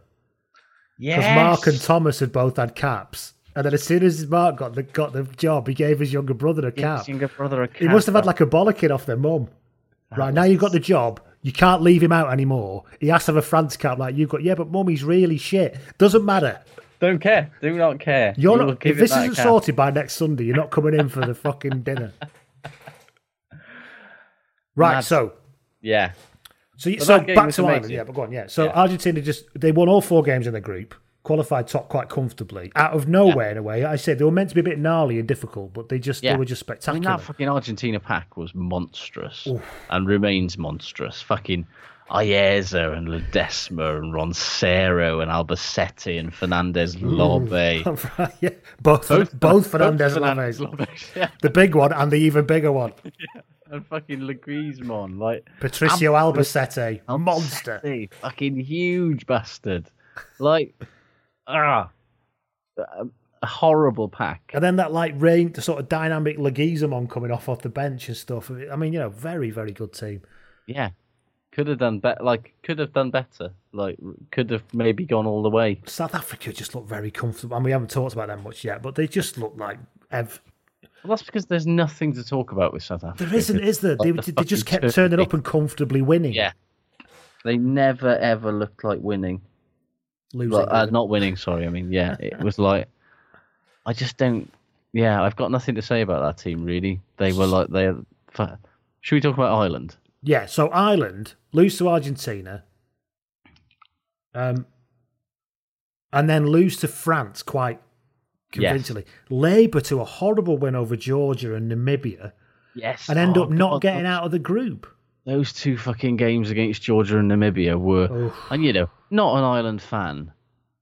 I quite like, you know, deep Yeah. down, I quite enjoy watching, uh, particularly that vintage of Ireland that had fucking Darcy and O'Driscoll and Gervin Dempsey. and Irvin Dempsey and and fucking Ronan O'Gara, but well, you know, but you know, they were Ronan O'Gara they was were- a top try scorer in that year's Six Nations. That tells you everything you need to know about the tournament that year. It's no wonder that the ELVs came in like 18 months later. As shit as the ELVs were, this World Cup and most of what had happened in rugby at this point basically said, fuck me, something's got to change.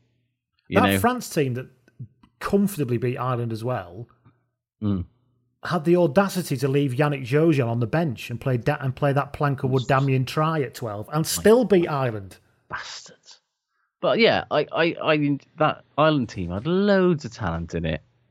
And And it was a fairly straightforward You can't- choice first fifteen Yeah. as well. It's not even like there was Yeah. a lot of you know there was a lot of like controversy and no, difficulty. you, you look at that, you know, you look at the, obviously, you've got fucking Peter Stringer, Ronan O'Gara, fucking Gordon Darcy, and Brian O'Driscoll. That picks itself.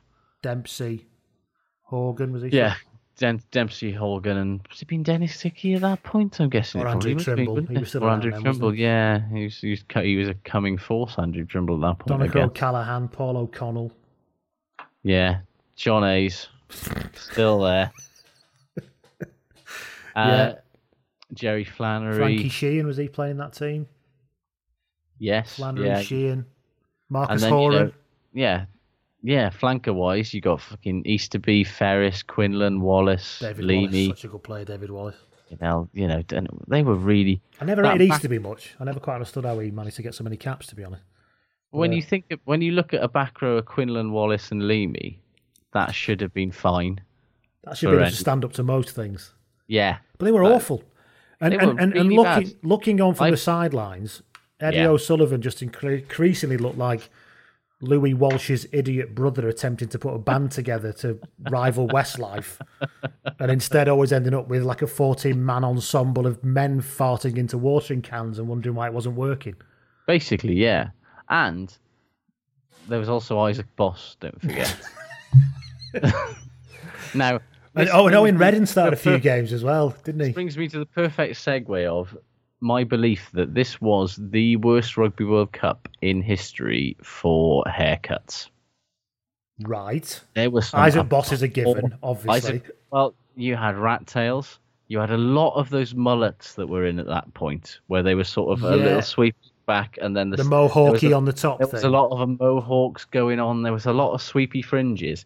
It was, it's, but it's everything I remember about 2007 in hair, to be honest. Hmm. Like I remember all of those haircuts. A lot of men I- having their their hair razor cut. yes, and a lot of highlights on already light hair. This was the perfect period for all those Wales players getting married pictures, wasn't it? Yes, In it's that exact- hair it's in like a white perfectly in- suit. it's perfectly in the Shane Williams wedding photos era. yeah, think and that. I- yeah, I genuinely think this is the worst World Cup for haircuts, and, and by all means, send me your nominations, preferably with pictures of the haircuts. But I'm I'm standing by it.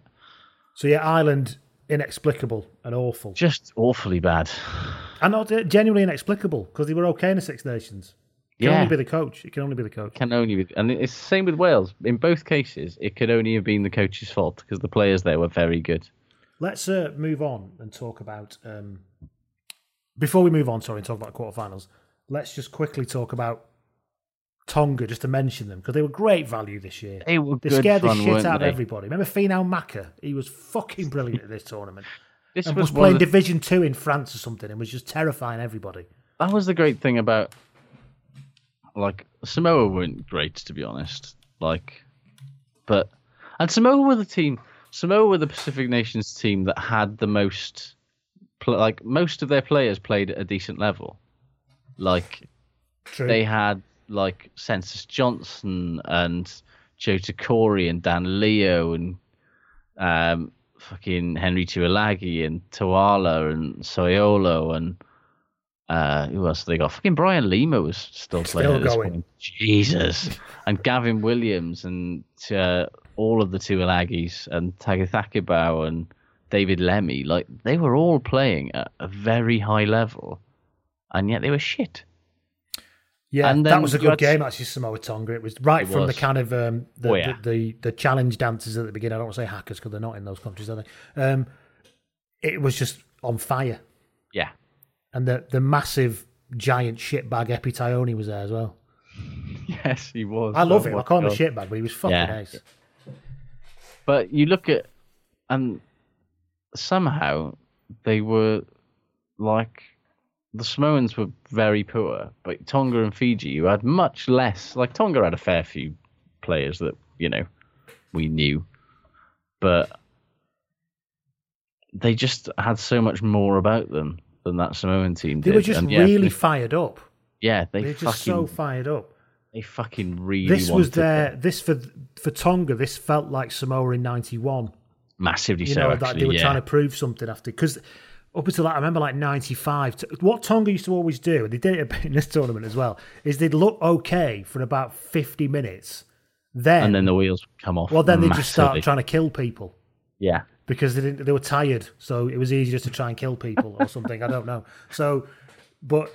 This was th- this was moving away, and they just they were just a very good team. It sounds like I'm slagging them off, but I'm not. It was a, no, a very they good team. were. So yeah, so- and again, in a tournament that as it went on got progressively worse, Mm. they were you know when you look back, they were a kind of beam of light on all of this really. We talk about teams that should have won this World Cup. All Blacks, obviously. Mm. Standard. How Australia absolutely shit the bed. The te- the squad they had, absolutely inexcusable that they didn't win this tournament again. Which brings us Look- on to the quarterfinals, I suppose. We can start Yeah. with that, can't we? Yeah, I mean that fucking Australia team. George Gre- Gregan, Stephen Larkham, Matt Gitto, Sterling Mortlock, Ashley Cooper, Takiri, Drew Mitchell, Chris Latham. What you Rocky forget Els- though, in that quarterfinal, Beric Barnes started. Well, yeah, yeah, Still, that's a I very mean, good you know, point. not a terrible team still, but, but he was uncapped. He was uncapped coming into that yeah, tournament. But that fucking pack, you had bloody Chisholm and Dan Vickerman and Nathan Sharp and Rocky Elsom and George Smith and Wycliffe Palo and but you also had the fat useless cunt that was Matt Dunning. and Al Baxter for that reason, who's still one of the worst props I've ever seen. Um, yeah. I mean, England scraped past Australia simply due to Sterling Mortlock's kick fading in the last sort of 10 metres, Basically, which I yeah. was delighted about, don't get me wrong. Yeah. And I come back to the aforementioned Matt Dunning being a fat, useless comp, basically. Because. but having said that, though, This what we did is we England kept the ball away from them for quite a bit of the game, and they still nearly won. That's how shit England were. All we could do was hide the ball. We couldn't do anything with it other than like basically just keep it away from you. Well, that was like the it, having gone through these World Cups a bit now. It reminds me a lot of '91, where they had a fucking horrendous moment early doors, i.e., the South Africa game first time around, and so they just went right, boys. This is going to go badly unless we play the most hideously negative anti-rugby possible. And, Johnny's hopefully- back now, so and we can, Johnny's just back leave, now. we can just leave So it. We can just hopefully just kick some goals. I mean, Jason Robinson was literally the only player doing a thing with the Yeah. ball. they were like i was fucking delighted when you lost the final because not just because i i'm a fucking massive welsh norse but because it was just like you cannot it was sort of in in, in a sort of slightly different way it reminded me of england at this football world cup in that yeah, I, I enjoyed you as a team but i thought you can't win it playing this averagely it's it's a well, what we disgrace to did, the we dragged every. We didn't get any.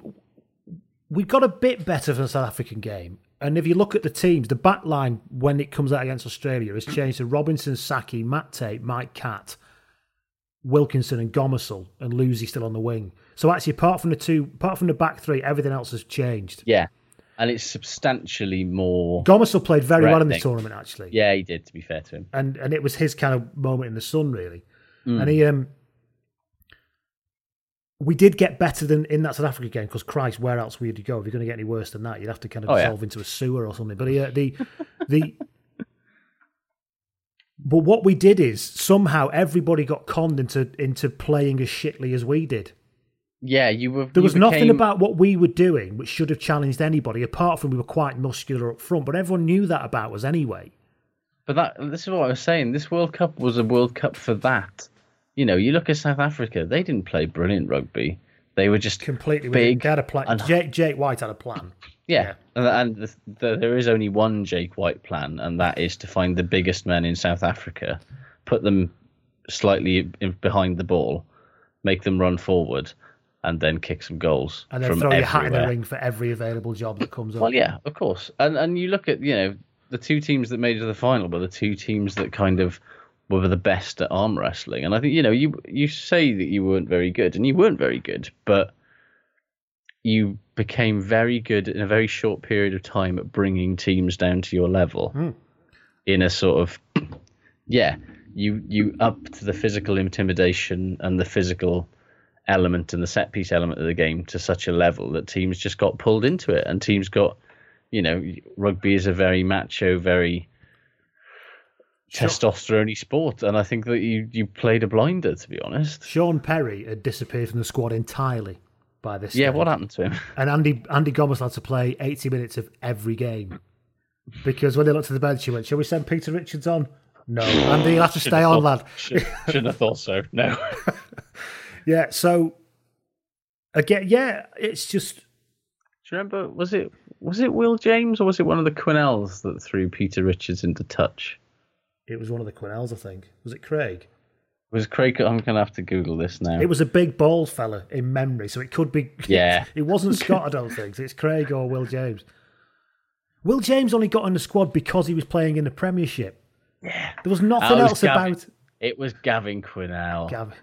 Gavin Quinnell puts the rub- the rubbish out. One of my favorite ever YouTube videos. Ah, it's glorious stuff. Yeah, so yeah, he simply got in because well, he must be good because he's playing for Gloucester and they're good at the minute. Yes, yes. and Peter Richards was playing for Gloucester as well. Sorry, I'm just d- delighted in And he not watching gone to Gavin. London, was he went to London? He was at London Irish by 09, I I might have think. been London Irish. You might have been at London Irish by then. I was just delighted in watching Gavin Quinnell literally sort of wheel around like a sort of windmill and throw Peter Richards into touch. This That's- is going on for ages, but I don't care because there's so much no, to talk about in it's fine. 07. There's so much to talk about. Whatever.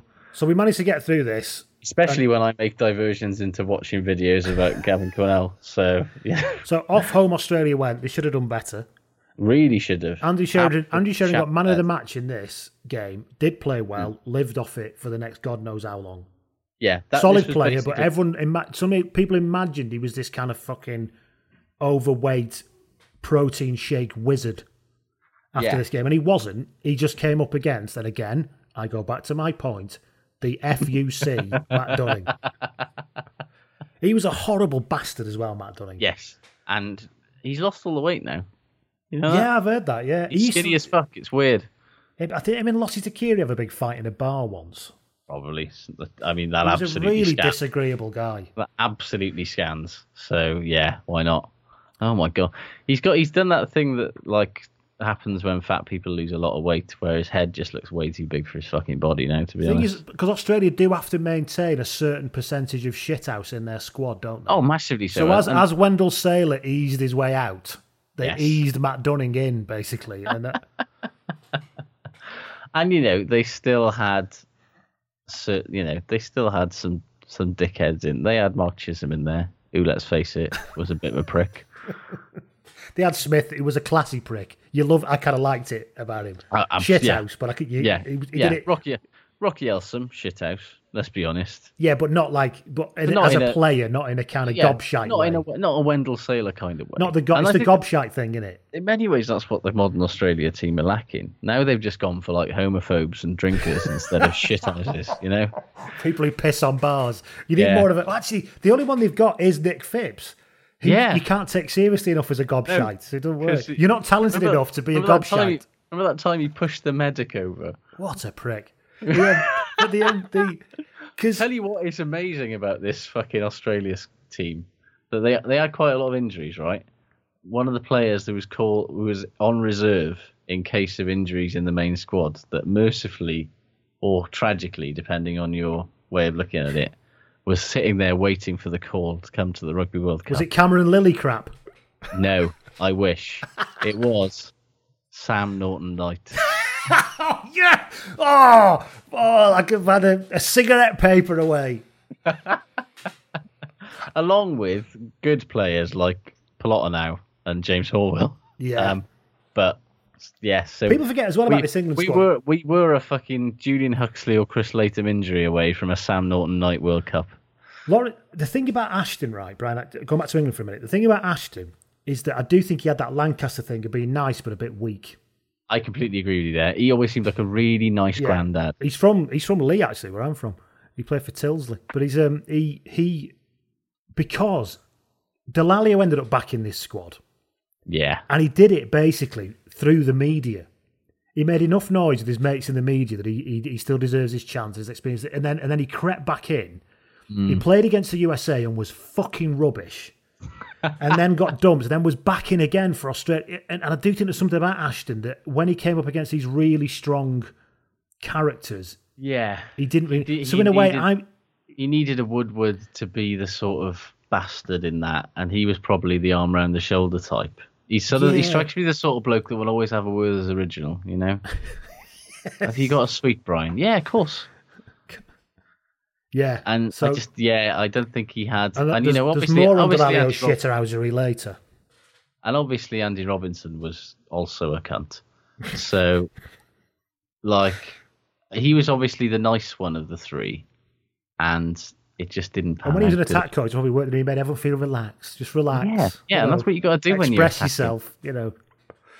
Anyway, so that was Yes. England who scraped through, and on Australia went. And as I say, we just dragged everyone down to our level, which will continue as a theme as we head into the semi-finals. Oh yes, Um, New Zealand versus France. Now here we go. We've already talked a little bit about this. Dusa Twa was unbelievable. unbelievably good. Yannick Jojon was back in where he belongs.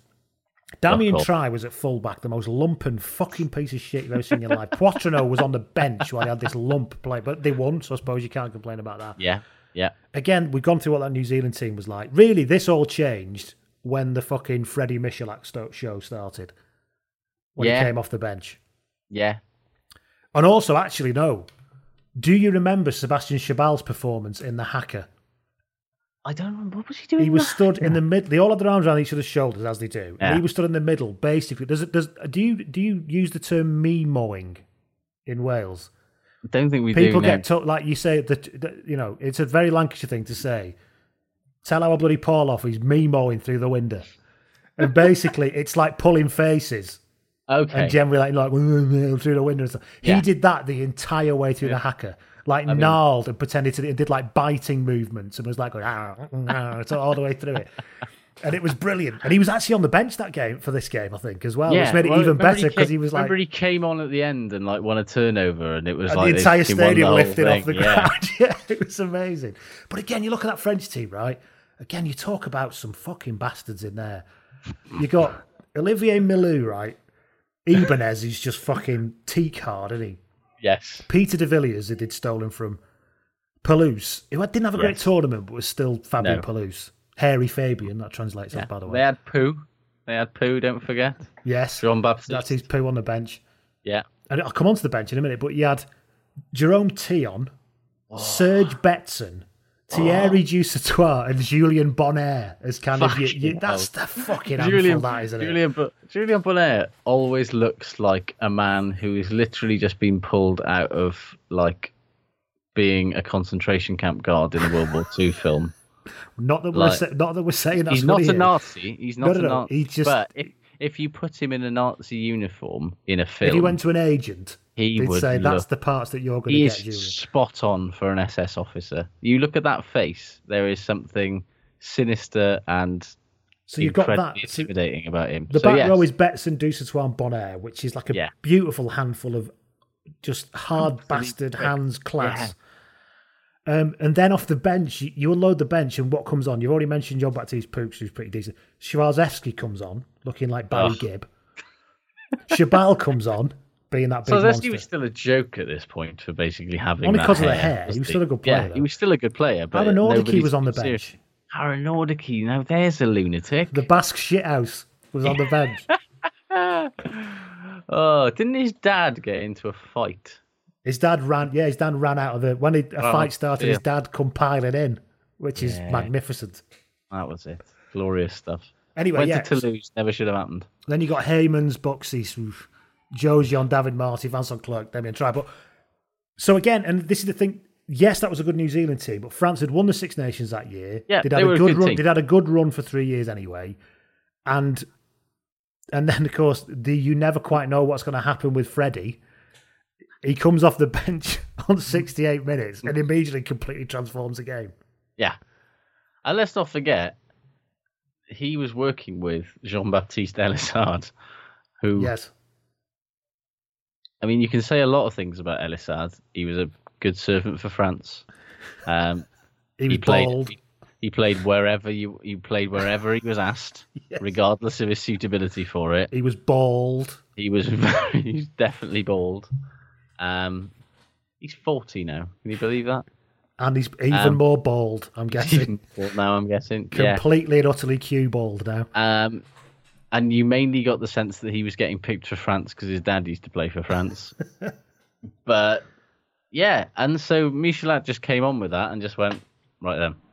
Now, shall we talk Shall I- about this shall is I the Freddy this. this is the beginning, of course, of uh, the long running uh, love affair between New Zealand and Wayne Barnes, which started Yeah. in this game. One with the forward pass in the handoff Yes. from Michalak for the try, which went to Jojon for the try.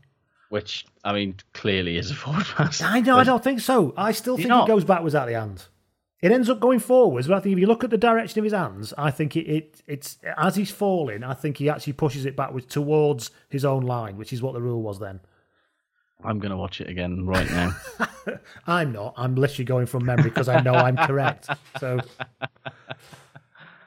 um, uh, yeah, I see what you mean. Actually, it looks Like, forward. I know what you mean. It looks forward. If you think if you're going to break it right, really break it down, he is. He's got. He's falling towards the line, towards the New Zealand line, and I think he pushes the ball towards his own line, and then the momentum kind of brings it forward.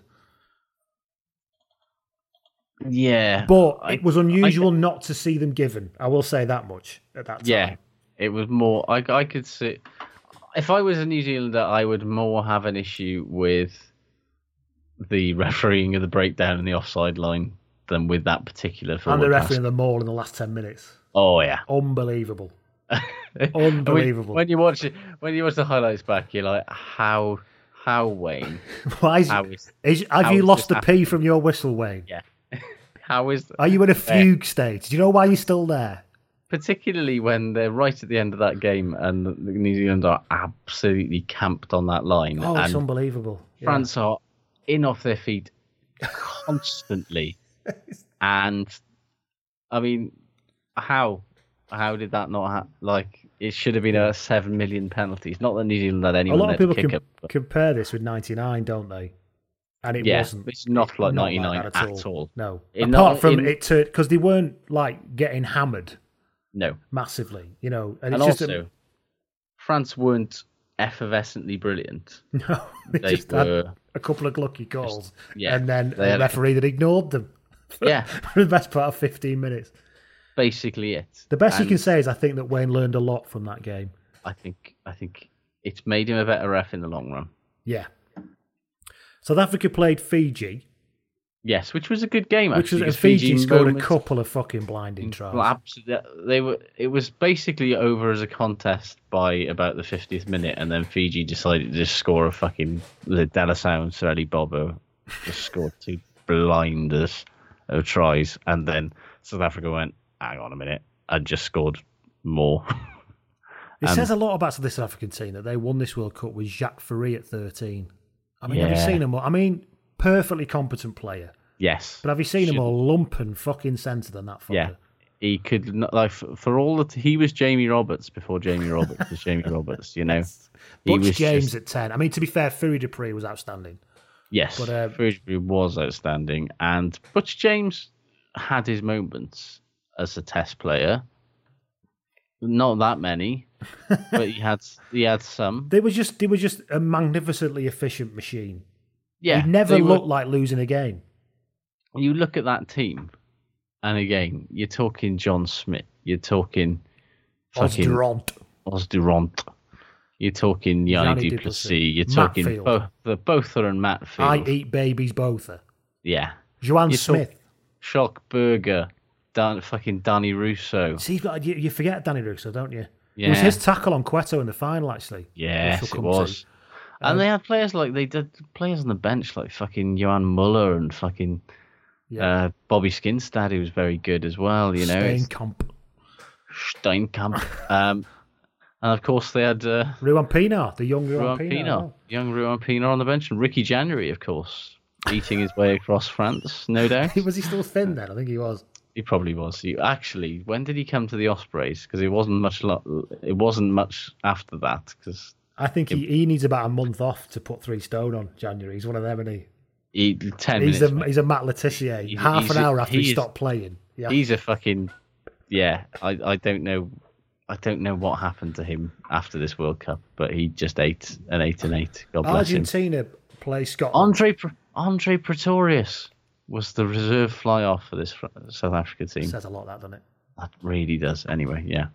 Aus- Argentina beat Scotland in a fucking horrible, horrible, horrible game of rugby. Yes, in in a, in a theme that we come back to again and again in this World Cup, The law of diminishing Oh, it's returns. somebody beat somebody in a fucking horrible game.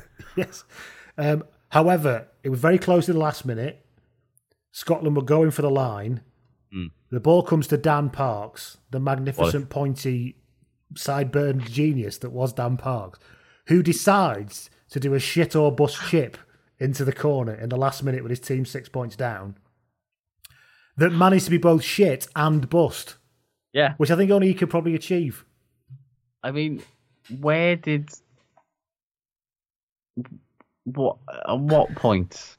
There was, At st- I mean, there was what only 90 point? seconds left, right? So, all right, Yeah. But they were like seven On the metres line. away from the line. Yeah, there's always a chance They you can had to get score a, scrum. try. I know they Yeah. did, but Like it, yeah. it was I just mean, that classic sums- Dan Parks, wasn't it? just sums you know, up his the career one perfectly, time doesn't we, it? we just want you to be Dan Be Parks. Dan Parks, yeah, just you to- do to play- you do this. Play the percentages. Just be sensible. No, you're going to try a speculative chip. I mean, that was the game where you know nothing really made much sense because I seem to remember Chris Patterson trying to run occasionally, which never ever happened. So I mean, maybe the whole team just had a little bit of a a sort of funny. he was back on five the wing minutes then, wasn't he? he was, yeah, which was a really bad place to put him. I'll, I'll say politely for our Scottish listeners. They just had to put him in anywhere, didn't they? I know that was that was the thing. If I'd been a Scotland, I kind fan, of like Chris Patterson. I got a lot of time for Chris Patterson. He seems Most like the cat player never thoughtful- scored a Lions tour. That's the best Yes. fact about Patterson. It is, and it's an entirely it's entirely representative of his level of talent because he Classic. wasn't he wasn't good enough to go on a Lions tour, but he was good enough to play loads of times for Scotland in an era where they were fucking In every really position good. apart from prop, ev- basically. And that was the th- I, I would have been so frustrated as a Scotland fan at that time, and that just like we can't trust anybody else to kick our goals, and kicking goals is all we've got. so we've got to find a place for him somewhere, even if it's fucking starting at number eight. And that that must that's so This- Oh, such. you look at this was it- Scotland team. Who and was coaching Scotland at this point? Was Frank it Haddon. fucking It was the Haddon? Haddon years. Hell, They He did was this give way to the everything. Matt Williams years. it might well have done. God, Poor God. buggers. Scot- Scotland. Scottish You don't listeners out know- there. you don't know Hey, how. I'm fucking not. good- I can't fucking. Neither me nor Josh in this period can talk because this is a. No. Even though we got to a final, it was still a disaster in many levels. absolutely. But if you you look at this Scotland team that played in that quarter final, the two Lamonts, Simon Webster, Rob Dewey, pff, Chris you know what- Patterson, Dan Do you know what Parks, the Frank? Madler. Do you know what the Frank Hadden era did actually give way to? was it the Robinson era? yeah, it was the Robinson era, followed by the Scott Johnson era. So Williams was Robert. before Frank Hadden then. Must have yeah, been. it was. It was Telfer, Geach, Williams, Hadden, Robinson. I just remember Johnson. marveling at the volume in Matt Williams's like quiff parting. Never moved. Yes, Never moved. unbelievably huge. But when you Sculpted look blonde parting. enti- entirely like unrelated here, but let's look at the Scotland coaches since 1980, right? I've just brought it up. Jim Telfer, 1980 to 84. Colin Telfer, 1984 to 85. Derek Grant, Ian McGeehan, Jim Telfer, Ian McGeehan. Literally, for Who else is 20 left? years, for 20 years in Scottish rugby, the fucking the Telfer McGeehan fucking monopoly was broken by Derek Grant for two years. That's you're not really. No. It's one of those. Who's there? Who's But available? it was it was because it was. It, it was was, amateurism the and it amateur, was wasn't it? It was shit, just like, yeah. well, that's who you go back This to. is up- Because but you go back this is to up until because he, he lives near the 2003. training ground and he only works part time. It's kind of, This is up until two thousand and bloody three. yeah, that's true. Anyway. um, Anyway, yeah. So yeah, what you look so- about this this the, the pack's not bad actually. This is Ross Ford's start. Ewan Murray was decent. Nathan Hines, Yeah. Jim Hamilton, Jason White he was a big hard bastard. Yeah, he Ali was. Hogg decent. Simon Taylor classy. Um, Simon Taylor was a good player. he was- Wasn't he? yeah, and he he well he he'd been the shot call up in two thousand and five, hadn't he? Under Mm. on the twenty seven thousand person tour, but the um, what you notice is there's just too much of it that's just competent at best. Yeah, You know, yeah. there's not much pace there, is there? There's not much stardust there. And all of their wingers were effectively big lads. There was absolutely no subtlety. You know, you had Per- You I had mean, Pat- Sean Lamont was yeah. perfectly competent, wasn't he? But you know, yeah, Sean Lamont, big lad, Patterson not a big lad, not a quick lad. not a big lad, not a quick lad, Did not I a mention winger. he can kick goals? not a winger. Nicky Walker, very tall man. Wasn't he at Ospreys for a while? He was. He was off place for ages. He scored. He was our record try scorer. He might actually still be, or he was, until Tommy, uh, Shane Williams overtook him, I think. But yeah, he scored a bagload of tries for the Ospreys because he is big and quite quick, and so he could just stand out on the touchline and score a lot of tries in the Ospreys teams of that era. He then went to Worcester, and I think to Glasgow as well, and did not score many tries because he was playing in substantially less good teams at that point. And I But think I that was think- kind of his Scotland career in a nutshell as well. horrible game, and if you're going to play against a team that you need to be, you need to out horrible. This Yes. Argentina team is not one you want to try and out horrible at this stage with that pack. No, no, and he he didn't. There was just no. There's no zhuzh about this No. Scotland team at this point, and God, it, it's something. It makes you un- appreciate what Scotland have now. You know, Yeah, and a combination of the coaching they've got and that little sprinkling of stars, which every team needs. You know, you've Yeah, got to have yeah. somebody who can light it up a bit, haven't you? And pulls Yeah. people with them when they do. Absolutely. Anyway, so that's the quarterfinals. Yeah. We go on into the semis, Mm-hmm. where South Another Africa amazing game. basically battered Argentina, Yeah. who Argentina- basically shot their bolts by this point. Argentina had gone way further than they were expecting, and although this is uh, interesting on a uh, on a sort of weird coincidences slash statistical things, uh, all of Argentina's points scored by a Contepomi, just not the same one. True, yes. Manuel scored the try, and Felipe scored everything else.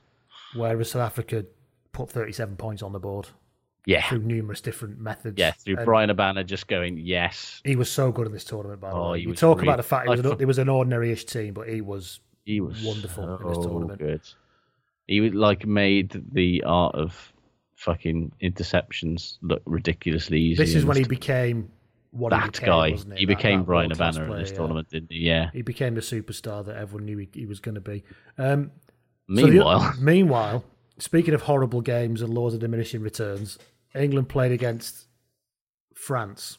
yeah, Before this, it all got very weird.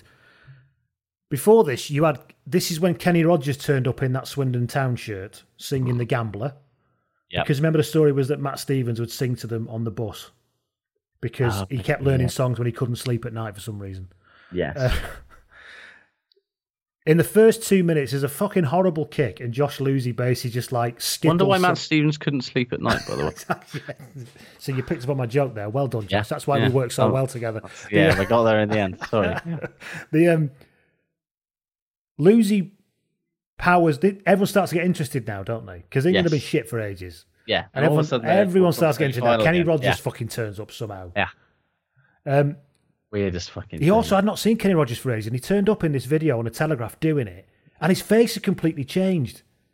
He'd gone to have it. He got he, he- his big beard had gone. He'd gone a goatee beard. He had loads of plastic surgery. He was unrecognisable, and in an England t- shirt, and and telling him about which Matt in itself- Stevens to sing. And in that England, and he wasn't just in an England shirt. he was in he the was in he was in the he was in swirly the te- raspberry ripple. Yeah, and and it was like a test shirt as well. So it wasn't like they'd given him like a sensible collar. They'd given him one of the fucking Yeah, skin full type noob and jobbies. everything. Yeah, I think he just had his fucking jiffy I- sucked I on. so he was all I right. seem to I seem to remember that he was just like he his eye his eyes were like fucking piss holes in the snow. You Oh, yeah, could he, barely yeah, see. he basically had a fucking massive jubilee clip round the back of his head, holding his face back. Terrifying. Oh, weird. Yeah, weird. And his hair, he had weird. more hair than he'd ever had, and he Yeah, just- it was more- just so He weird. had more hair than at any point in his life, and none of it was. the and he's same. had a lot of hair. That's the other. It Yeah. was just so odd. Anyway, um, so Lucy smashes over in the first minute off a kick, Yes. and it's ugly and it's horrible, and It's it just peak that England at try this kind of summed up everything. Yeah. E powers over. Q fucking seventy-eight minutes of horrible shit. With France basically winning the game by boring flat France to death. France must Yeah. have felt like they were playing a game of Monopoly. Yeah. I reckon after 70 minutes, somebody probably said to like Wilkinson, "Do you want to just fucking count the money? Because we're all Yeah. fucking bored now. And if you've got more money, you're in the final." eighty thousand people in the Stade de France to watch that bag of shit. Honest to God, they had more ball and everything. Yeah, But they but just then and then there was all this bollocks. We of, you defended know, well, to be fair. And to Yeah, be you honest, did I mean, well. the thing you Well, can slag so England did off, France. Right? You can Every- they were both defended very well. you can It was slag just England like- off, right? But I mean, we had been fucking humiliated in that South Africa game. To turn this Yeah. around was quite It was a something, but we were still properly terrible. Impressive achievement, like in terms of mental fortitude, like you absolutely have to take your hat off to them. Like they were, you were a very good, like you weren't a very good team, but it was an incredibly impressive turnaround, given the fucking pits of dog shit that you've been in. So it finishes 14 9. There's that try, Yeah. which, you know, just about manages to get the, deserves the adjective of a try Yes, or a verb. Um, Wilkinson drop goal at the end. Don't forget. of course. just to remind kicks- people that but he's France still couldn't got get it. anywhere. France couldn't get anywhere and score. I mean, to be fair, they were a pretty beast in France side. So for England to keep everybody out, is it, was it really was it well. after this game or the Australia game when Nick Easter said to the, "I'd like to thank the press and the heart of my bottom." So it's like, mate, if you want to make yourself liked, Why the fuck are you doing an impression of Nick fucking Faldo? Do you know what I mean? It's like I know what It's I'll a do. really good I'll go point, out in yeah. public Um, and pretend and, and, and take a fucking lead from Nick fucking Faldo. Yeah, well, exactly that. And that was, I think, the thing. You know, a turnaround like that in most circumstances would be really easy to get behind. But the problem is that a lot of this England team seemed like a massive pile of arseholes. And the fact that And we they- won this game is even more remarkable when you consider that Lucy went off injured at half time and Dan fucking Hipkiss came on. Hey, don't speak ill of of England's great loss centre. I've got all right. nothing against Dan Hipkiss, but fuck me, he was ordinary. Oh my god. he was ordinary and he was regarded for far too long as the second as the next big thing He was kind of the Brad Uh, Barrett of his day, actually. he massively was actually wasn't he He wasn't as Brad nuggety Barrett. as Barrett and stuff, but he was. Barrett got Barrett got a lot more done in an England shirt than Dan Epke and fucking he didn't did do that much. That tells you a lot. no no Well, he scored. A, you know, he scored against the All Blacks. Can't moan against that, can you? But actually, No, of yeah. course, then in a few years' time, uh, Hipkiss and Arinley would start against the All Blacks. Let that one sink in. And Peter Richards. Ridley and Peter Richards oh Yeah, so we won That's- that game. It was yes. fucking horrible, and it was. And then we somehow found ourselves in a World Cup final. I couldn't believe it Before we I get don't to think that, anybody could believe it before we get to that, just one, just, just, I think an honourable mention to the third place playoff, right? yeah Because, because Argentina are not arrogant cocks. yeah They basically lapped that game up. yeah they were like what another game fucking get in there Scored some lovely tries. It was a cracking. They were really up for it, really Yeah. bouncing. Because for them, it was like, yeah, because it's too often it's like, oh, don't fucking Yeah, play this we game. could win the bronze. We could win Yeah. the bronze medal. We at could the be the fucking third World best Cup, team in lad. the fucking world, lads. Come on. Yeah. And this, it took five years for them to get their recognition, but that this, you know, finishing third was arguably the moment where people went, "Oh God, yeah, maybe we should take Argentina a bit more seriously." Yeah. And yeah, and uh, a, a remarkable tournament for them. Yeah, On to the the final best, we the go. best part about it by far was Argentina. Everything else, woof. This And final, a few decent tries with this final, man. Oh. I, I, I, I, I decided that because I was living in North Wales at the time, and I thought I have to go to England to watch this because I cannot stand to go to the pub in North Wales and watch this because it'll just be awful. And as fair enough. D'Angelo Entirely fair. Barksdale's mum in The Wire says, you know, you should be among your peoples. So that's what I decided. So I went to a pub in Richmond and then realised I wasn't among my peoples. I was among people in fucking Richmond. So, um, but I went down there with my mates and I got very drunk and it was just dreadful. See, now I have never actually seen this game. I've watched the highlights, but I w- I was at a wedding in Newcastle on the day of the Rugby World Cup final, which in itself made me very cross. Don't get me wrong, but as if that wasn't enough, the best man was a big rugby fan, and so had banned all talk of the game from the venue because he wanted to watch it when he got home, and he and he banned all talk of any TVs showing it. So there was literally, you know, we were in the middle of fucking, we were in an agricultural college in the middle of fucking Northumberland somewhere. Who the And- fuck gets married in an agricultural college? Mate, yeah, he's not my friend anymore. um, I haven't seen him since, to be honest, so I wish I hadn't gone. Um, That was, I mean, the agricultural They're lovely. college, was- you had me at agricultural college. By the he's a time they lovely got man. into, well, you're not watching the rugby, well, that would have been it. he's he's now a, uh, a free evangelical church minister somewhere in deepest darkest Why Scotland. do you always so, seem to uh, be associated with Christianity at some point in your life? We'll get Oh. into that maybe one day. But Yes. Oh, yeah. I mean, we can do a, a rugby life here on my checkered fucking Christian, path, but that's that's best not. that's best not. Yeah, Uh, yeah. Uh, yeah. So I- I was at this fucking wedding. There were no TVs. There was we weren't allowed to talk about it or say anything about it. And so I'm sitting there with my half South African, half English mate, who is very much more South African at this point. Um, and I've got a like you remember when mobile phones first got the internet on them? yes. Whap. and they still they still Is yeah, that WAP enabled? I was I, I was I was I had my WAP phone and I was so we were sitting there for the full 80 minutes of this game just refreshing on my pay as you go fucking WAP phone the BBC sport website Wharf. trying to I bet get- you ate that credit up quite a bit. oh yeah but yeah it was just the weirdest way to watch a rugby game because It would take. You were about ahead of your time five- in many ways, Josh. I was a bit, but it it took about five minutes for a, a web page to refresh. It so was just like text, literally just get literally getting updates roughly every five, o- and quite a lot would happen in that time. So you'd be like, "Fuck, what's happened? What's happened? Has anybody scored?" No. And then I, I remember the full time whistle thing came, and my South African mate then had to go out into the car park and run around celebrating on his own because he wasn't allowed to give the fucking result Uh, I, away. I mean, that is living, isn't it? I'll That's be how you honest with you. experience your, your team winning the world championship, isn't it? Yeah, I'll be honest with you. Fuck that best man for being a right fucking arsehole about it. So I went to this pub in Richmond, and Yes. actually, it was actually, to be fair, I was joking before, it was a brilliant, actually classic rugby watching in a pub experience because Yeah. it was like because it was Southwest London, there were loads of Saffers, and it was really friendly, and we Mm. kind of knocked each other around a little bit vocally, obviously. We went to a fucking pub after, ended up in a club, got the night bus home. We were chatting to South Africans on the night bus. It was a really kind of great rugby experience, actually. Yeah. Even though we lost, far better than the actual fucking game. Here's a question: Was it better than 19? Was it worse than 1999? Because we established that that was one of the worst games of rugby ever, the 1999 final. Um, I think You've not it- seen it, so you can't say. But I think from what I can say, it was a worse game because 1999 didn't have TMO shambles. This Yes. is arguably the first most like really memorable example of a proper TMO fucking controversy in rugby. And maybe I'm maybe I'm totally fucking it's the one I missing- remember the most, and it was the- even by today's standards, it was a long time because It Stuart took- Dickinson likes being on television. Yes, an awful lot. And it took ages. And I mean, I think I got it right. But, you know, But I mean, if you want to, It's- if you- if you want to kind of talk about a final, a tournament getting the final it deserves, right? There Yeah. were no tries in the final. nope.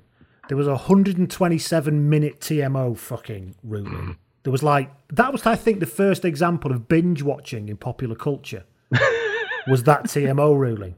We were Yeah. all saying, "Oh God, I can't no, put the next episode on. What happens? Try it from the other angle." You know, it was kind of that kind of thing. And then at the end of all that, Percy fucking Montgomery finished as top score, top point scorer. Yeah. Let's be honest with you. The, can we just take a moment to remember the abject misery of playing a team with both Fran Stain and Percy Montgomery in it? I'm Like- amazed I didn't jack jack in following the sport there and then. Actually, my I team had know. just lost. to Percy Montgomery, and they, those fuckers would just kick anything from everywhere. It was so dispiriting. Oh, you've got a penalty. You got a penalty ten yards inside your own half, way out to the right. Oh, Franz or Percy, step up, bang. Do it in two stages. First, Yeah. you will you hit it the first thirty meters, then Franz will volley at the last seventy. It's just like, yeah, for all the TMO controversy and all that, that was like the worst It thing. massively about wasn't that. a try. It was never. It was a No, it was controversy never- because it, took yeah, so long. It's but controversial. Yeah, it was controversial. It took, twenty ages. minutes I to get could- the right fucking yeah. angle. Yeah, it took ages and it fucked things. And I remember re- being there on my fucking WAP phone, just refreshing it and going, well, I said they've gone to the TMO here, but nothing's happening, so it must just have not The refreshed. or website must have something." broken. No. Yeah, no, no. I must have run out of credit or something. No. So the ball spun all the way left to Cueto, who dived in, dove, dived, dove. Um, Danny Russo comes over, Yeah. gets hold of him, last ditch tackle, cracking tackle from number eight, actually. Yeah. Um, and then there was a hole for was he in touch, wasn't he? And when you saw it from when he finally got the angle from behind him down the touchline, Yes. it's as clear as day There's- that his he's foot touches the fucking- touchline and comes back up again. So why people were still fucking moaning the day after? I think it's just because they didn't want that th- to be true. I can understand Yeah. that, but Yeah, I, I understand not want, like, being angry about something because you don't want it to have happened, but it did happen. So, yeah. But yeah, a hateful final, a fairly shit tournament. and yeah, it's all I- so bad that it inspired the ELVs. Let's let's not beat around the bush here. That's true. I do think I think in a way it wasn't worse than '99 because at least there was some drama That's true, actually. amidst all of the attempting to force lumps of concrete through a wrought iron gate.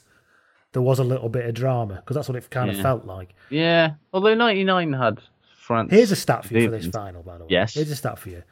People who say England should have won that final, here's a stat for you. In that final, England lost seven of their own f- lineouts. Jesus fucking. Christ. No team deserves No, an to win England team. the An fucking England team. second team league game in in West Division Four in England. Never mind a World Cup bloody final. If you lose seven of your own lineups, That's disgusting.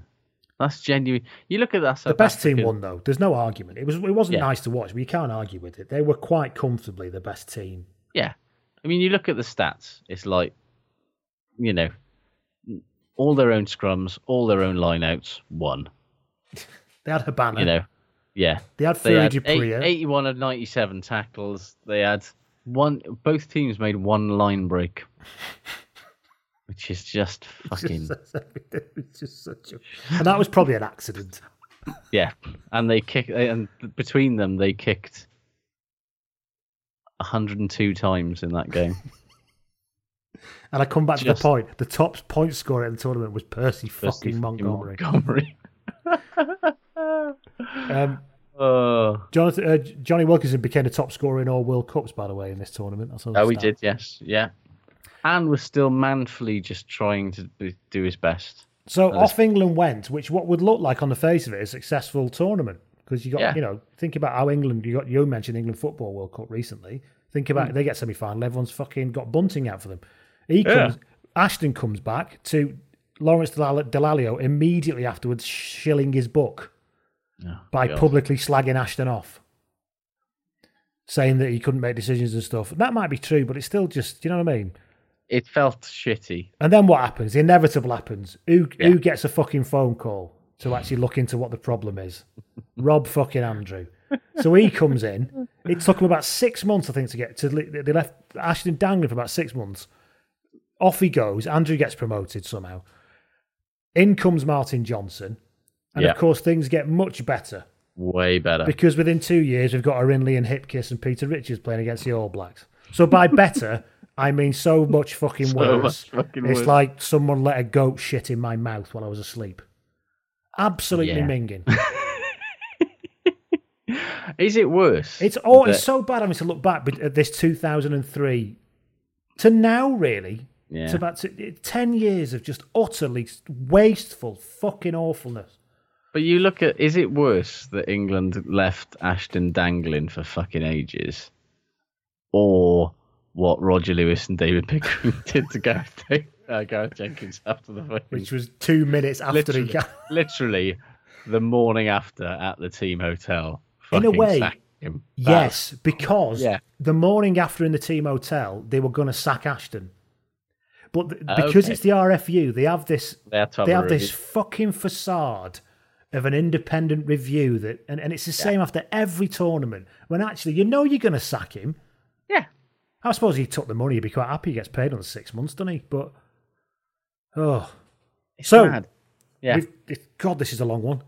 Shall we finish with the sh- with the good and shit teams of the tournament? Um, yes. I mean, you've have you got, anything those. else? I've got nothing else to say. Right. And we have been at this for fucking ages. Yeah, you you get your fucking money's worth with this, or not, Absolutely depending on which way you ridiculous. look at it. Yeah. I mean, you can take out the pop culture interludes and, uh, No way. and, me, and me looking at Gavin Cornell. right then, so here's the team of the tournament as I chose it back in 2007 on the Yes, bloodandwood.com because blog. you had started Blood and Mud by this I have, point. so yeah. Fullback Ignacio Carletto of Argentina. He was very good, He if was memory good. serves. Yeah. Uh, the winger, this is a bit of a selfish choice for me. Uh, this, don't forget, this is the first time we were exposed to, Cu- to Kudzu Wenya for the USA. Oh, and Gwenya was fucking excellent. who He skinned scored Brian that- Abana in, a- Yes. in a game. What a fucking. Oh, that was. Yes, I forgot about him. Um, Seri Rabeni, outside Yes. centre. Yeah. Felipe Contepomi at 12. Yep. Brian Abana at 11. Yeah. Uh, Hel- Juan Martin Hernandez at 10. Yep. Furi Dupriya at 9. Yep. Andrew Sheridan at loosehead. Well, Well, he, he in this tournament, yeah. fair enough. Yeah. Two, Rafael Ibanez. Yeah. Although, to be fair, John Smith wanted a shout there. yeah. Carl Heyman for New Zealand. He was pretty outstanding, even though he went out early. Yeah. Albacete, monster. Yeah. Matt Field, monster. yeah. Akapusi Kara, Ungara as it is, yeah. Yeah. Juan Martin Fernandez lobby. Yeah. Still now, to be honest. Yeah. Of course, you forget that him and Sh- him and Shabal played in the same sale team at this time. Oh yeah. God. Wow. What a axis of horrible. And number eight could have been Danny Russo, but I think I, I, I indulged a bit and had Finau Maka. Yeah. And uh, I, I- picked, go on. You, I, uh, that's a very good team. that not would bad, have is played it? much. It's that not would have bad. played. It would have played much better than uh, the team probably did. To be honest, I, I've got a shit team in the tournament, but I've lost it now. So and I've, Oh, well. we're at it for two hours, so I'm going to pack it. yeah. Jesus Christ. Well done, everybody. You made it. There'll be a You made few it to fucking the end. commutes you can do this on. Oh yes. My laptop is actually currently uh, flashing the low battery warning. You're not going to which plug. I is- had to stand up and plug it in halfway through. That's why I waved at you. Yeah, yeah. That's uh, genuinely. Uh, this has never happened before. We've never gone on for this long before. I think we've done one No. hour forty before. This is But remarkable. nostalgia, stuff. man. There's so much to talk about. Yeah, God, there's so much. Thank you, Anyway, everybody. yes, there's we hope probably you of the enjoyed people who it. Two paid. There's hours. probably about half of you left, and I mean that by that I mean half a person, not half of the number of people. Yeah, and that person's just. Yeah. I mean, are, are you sure you're you're are you You alive? Okay? Are you all right out there? Yeah, you're all Need a right out- yeah. welfare check. Yeah. Right. Okay. Speak to you all soon. I hope you've enjoyed that. Take care. Take Goodbye. care, everybody. Bye. Sports Social Podcast Network.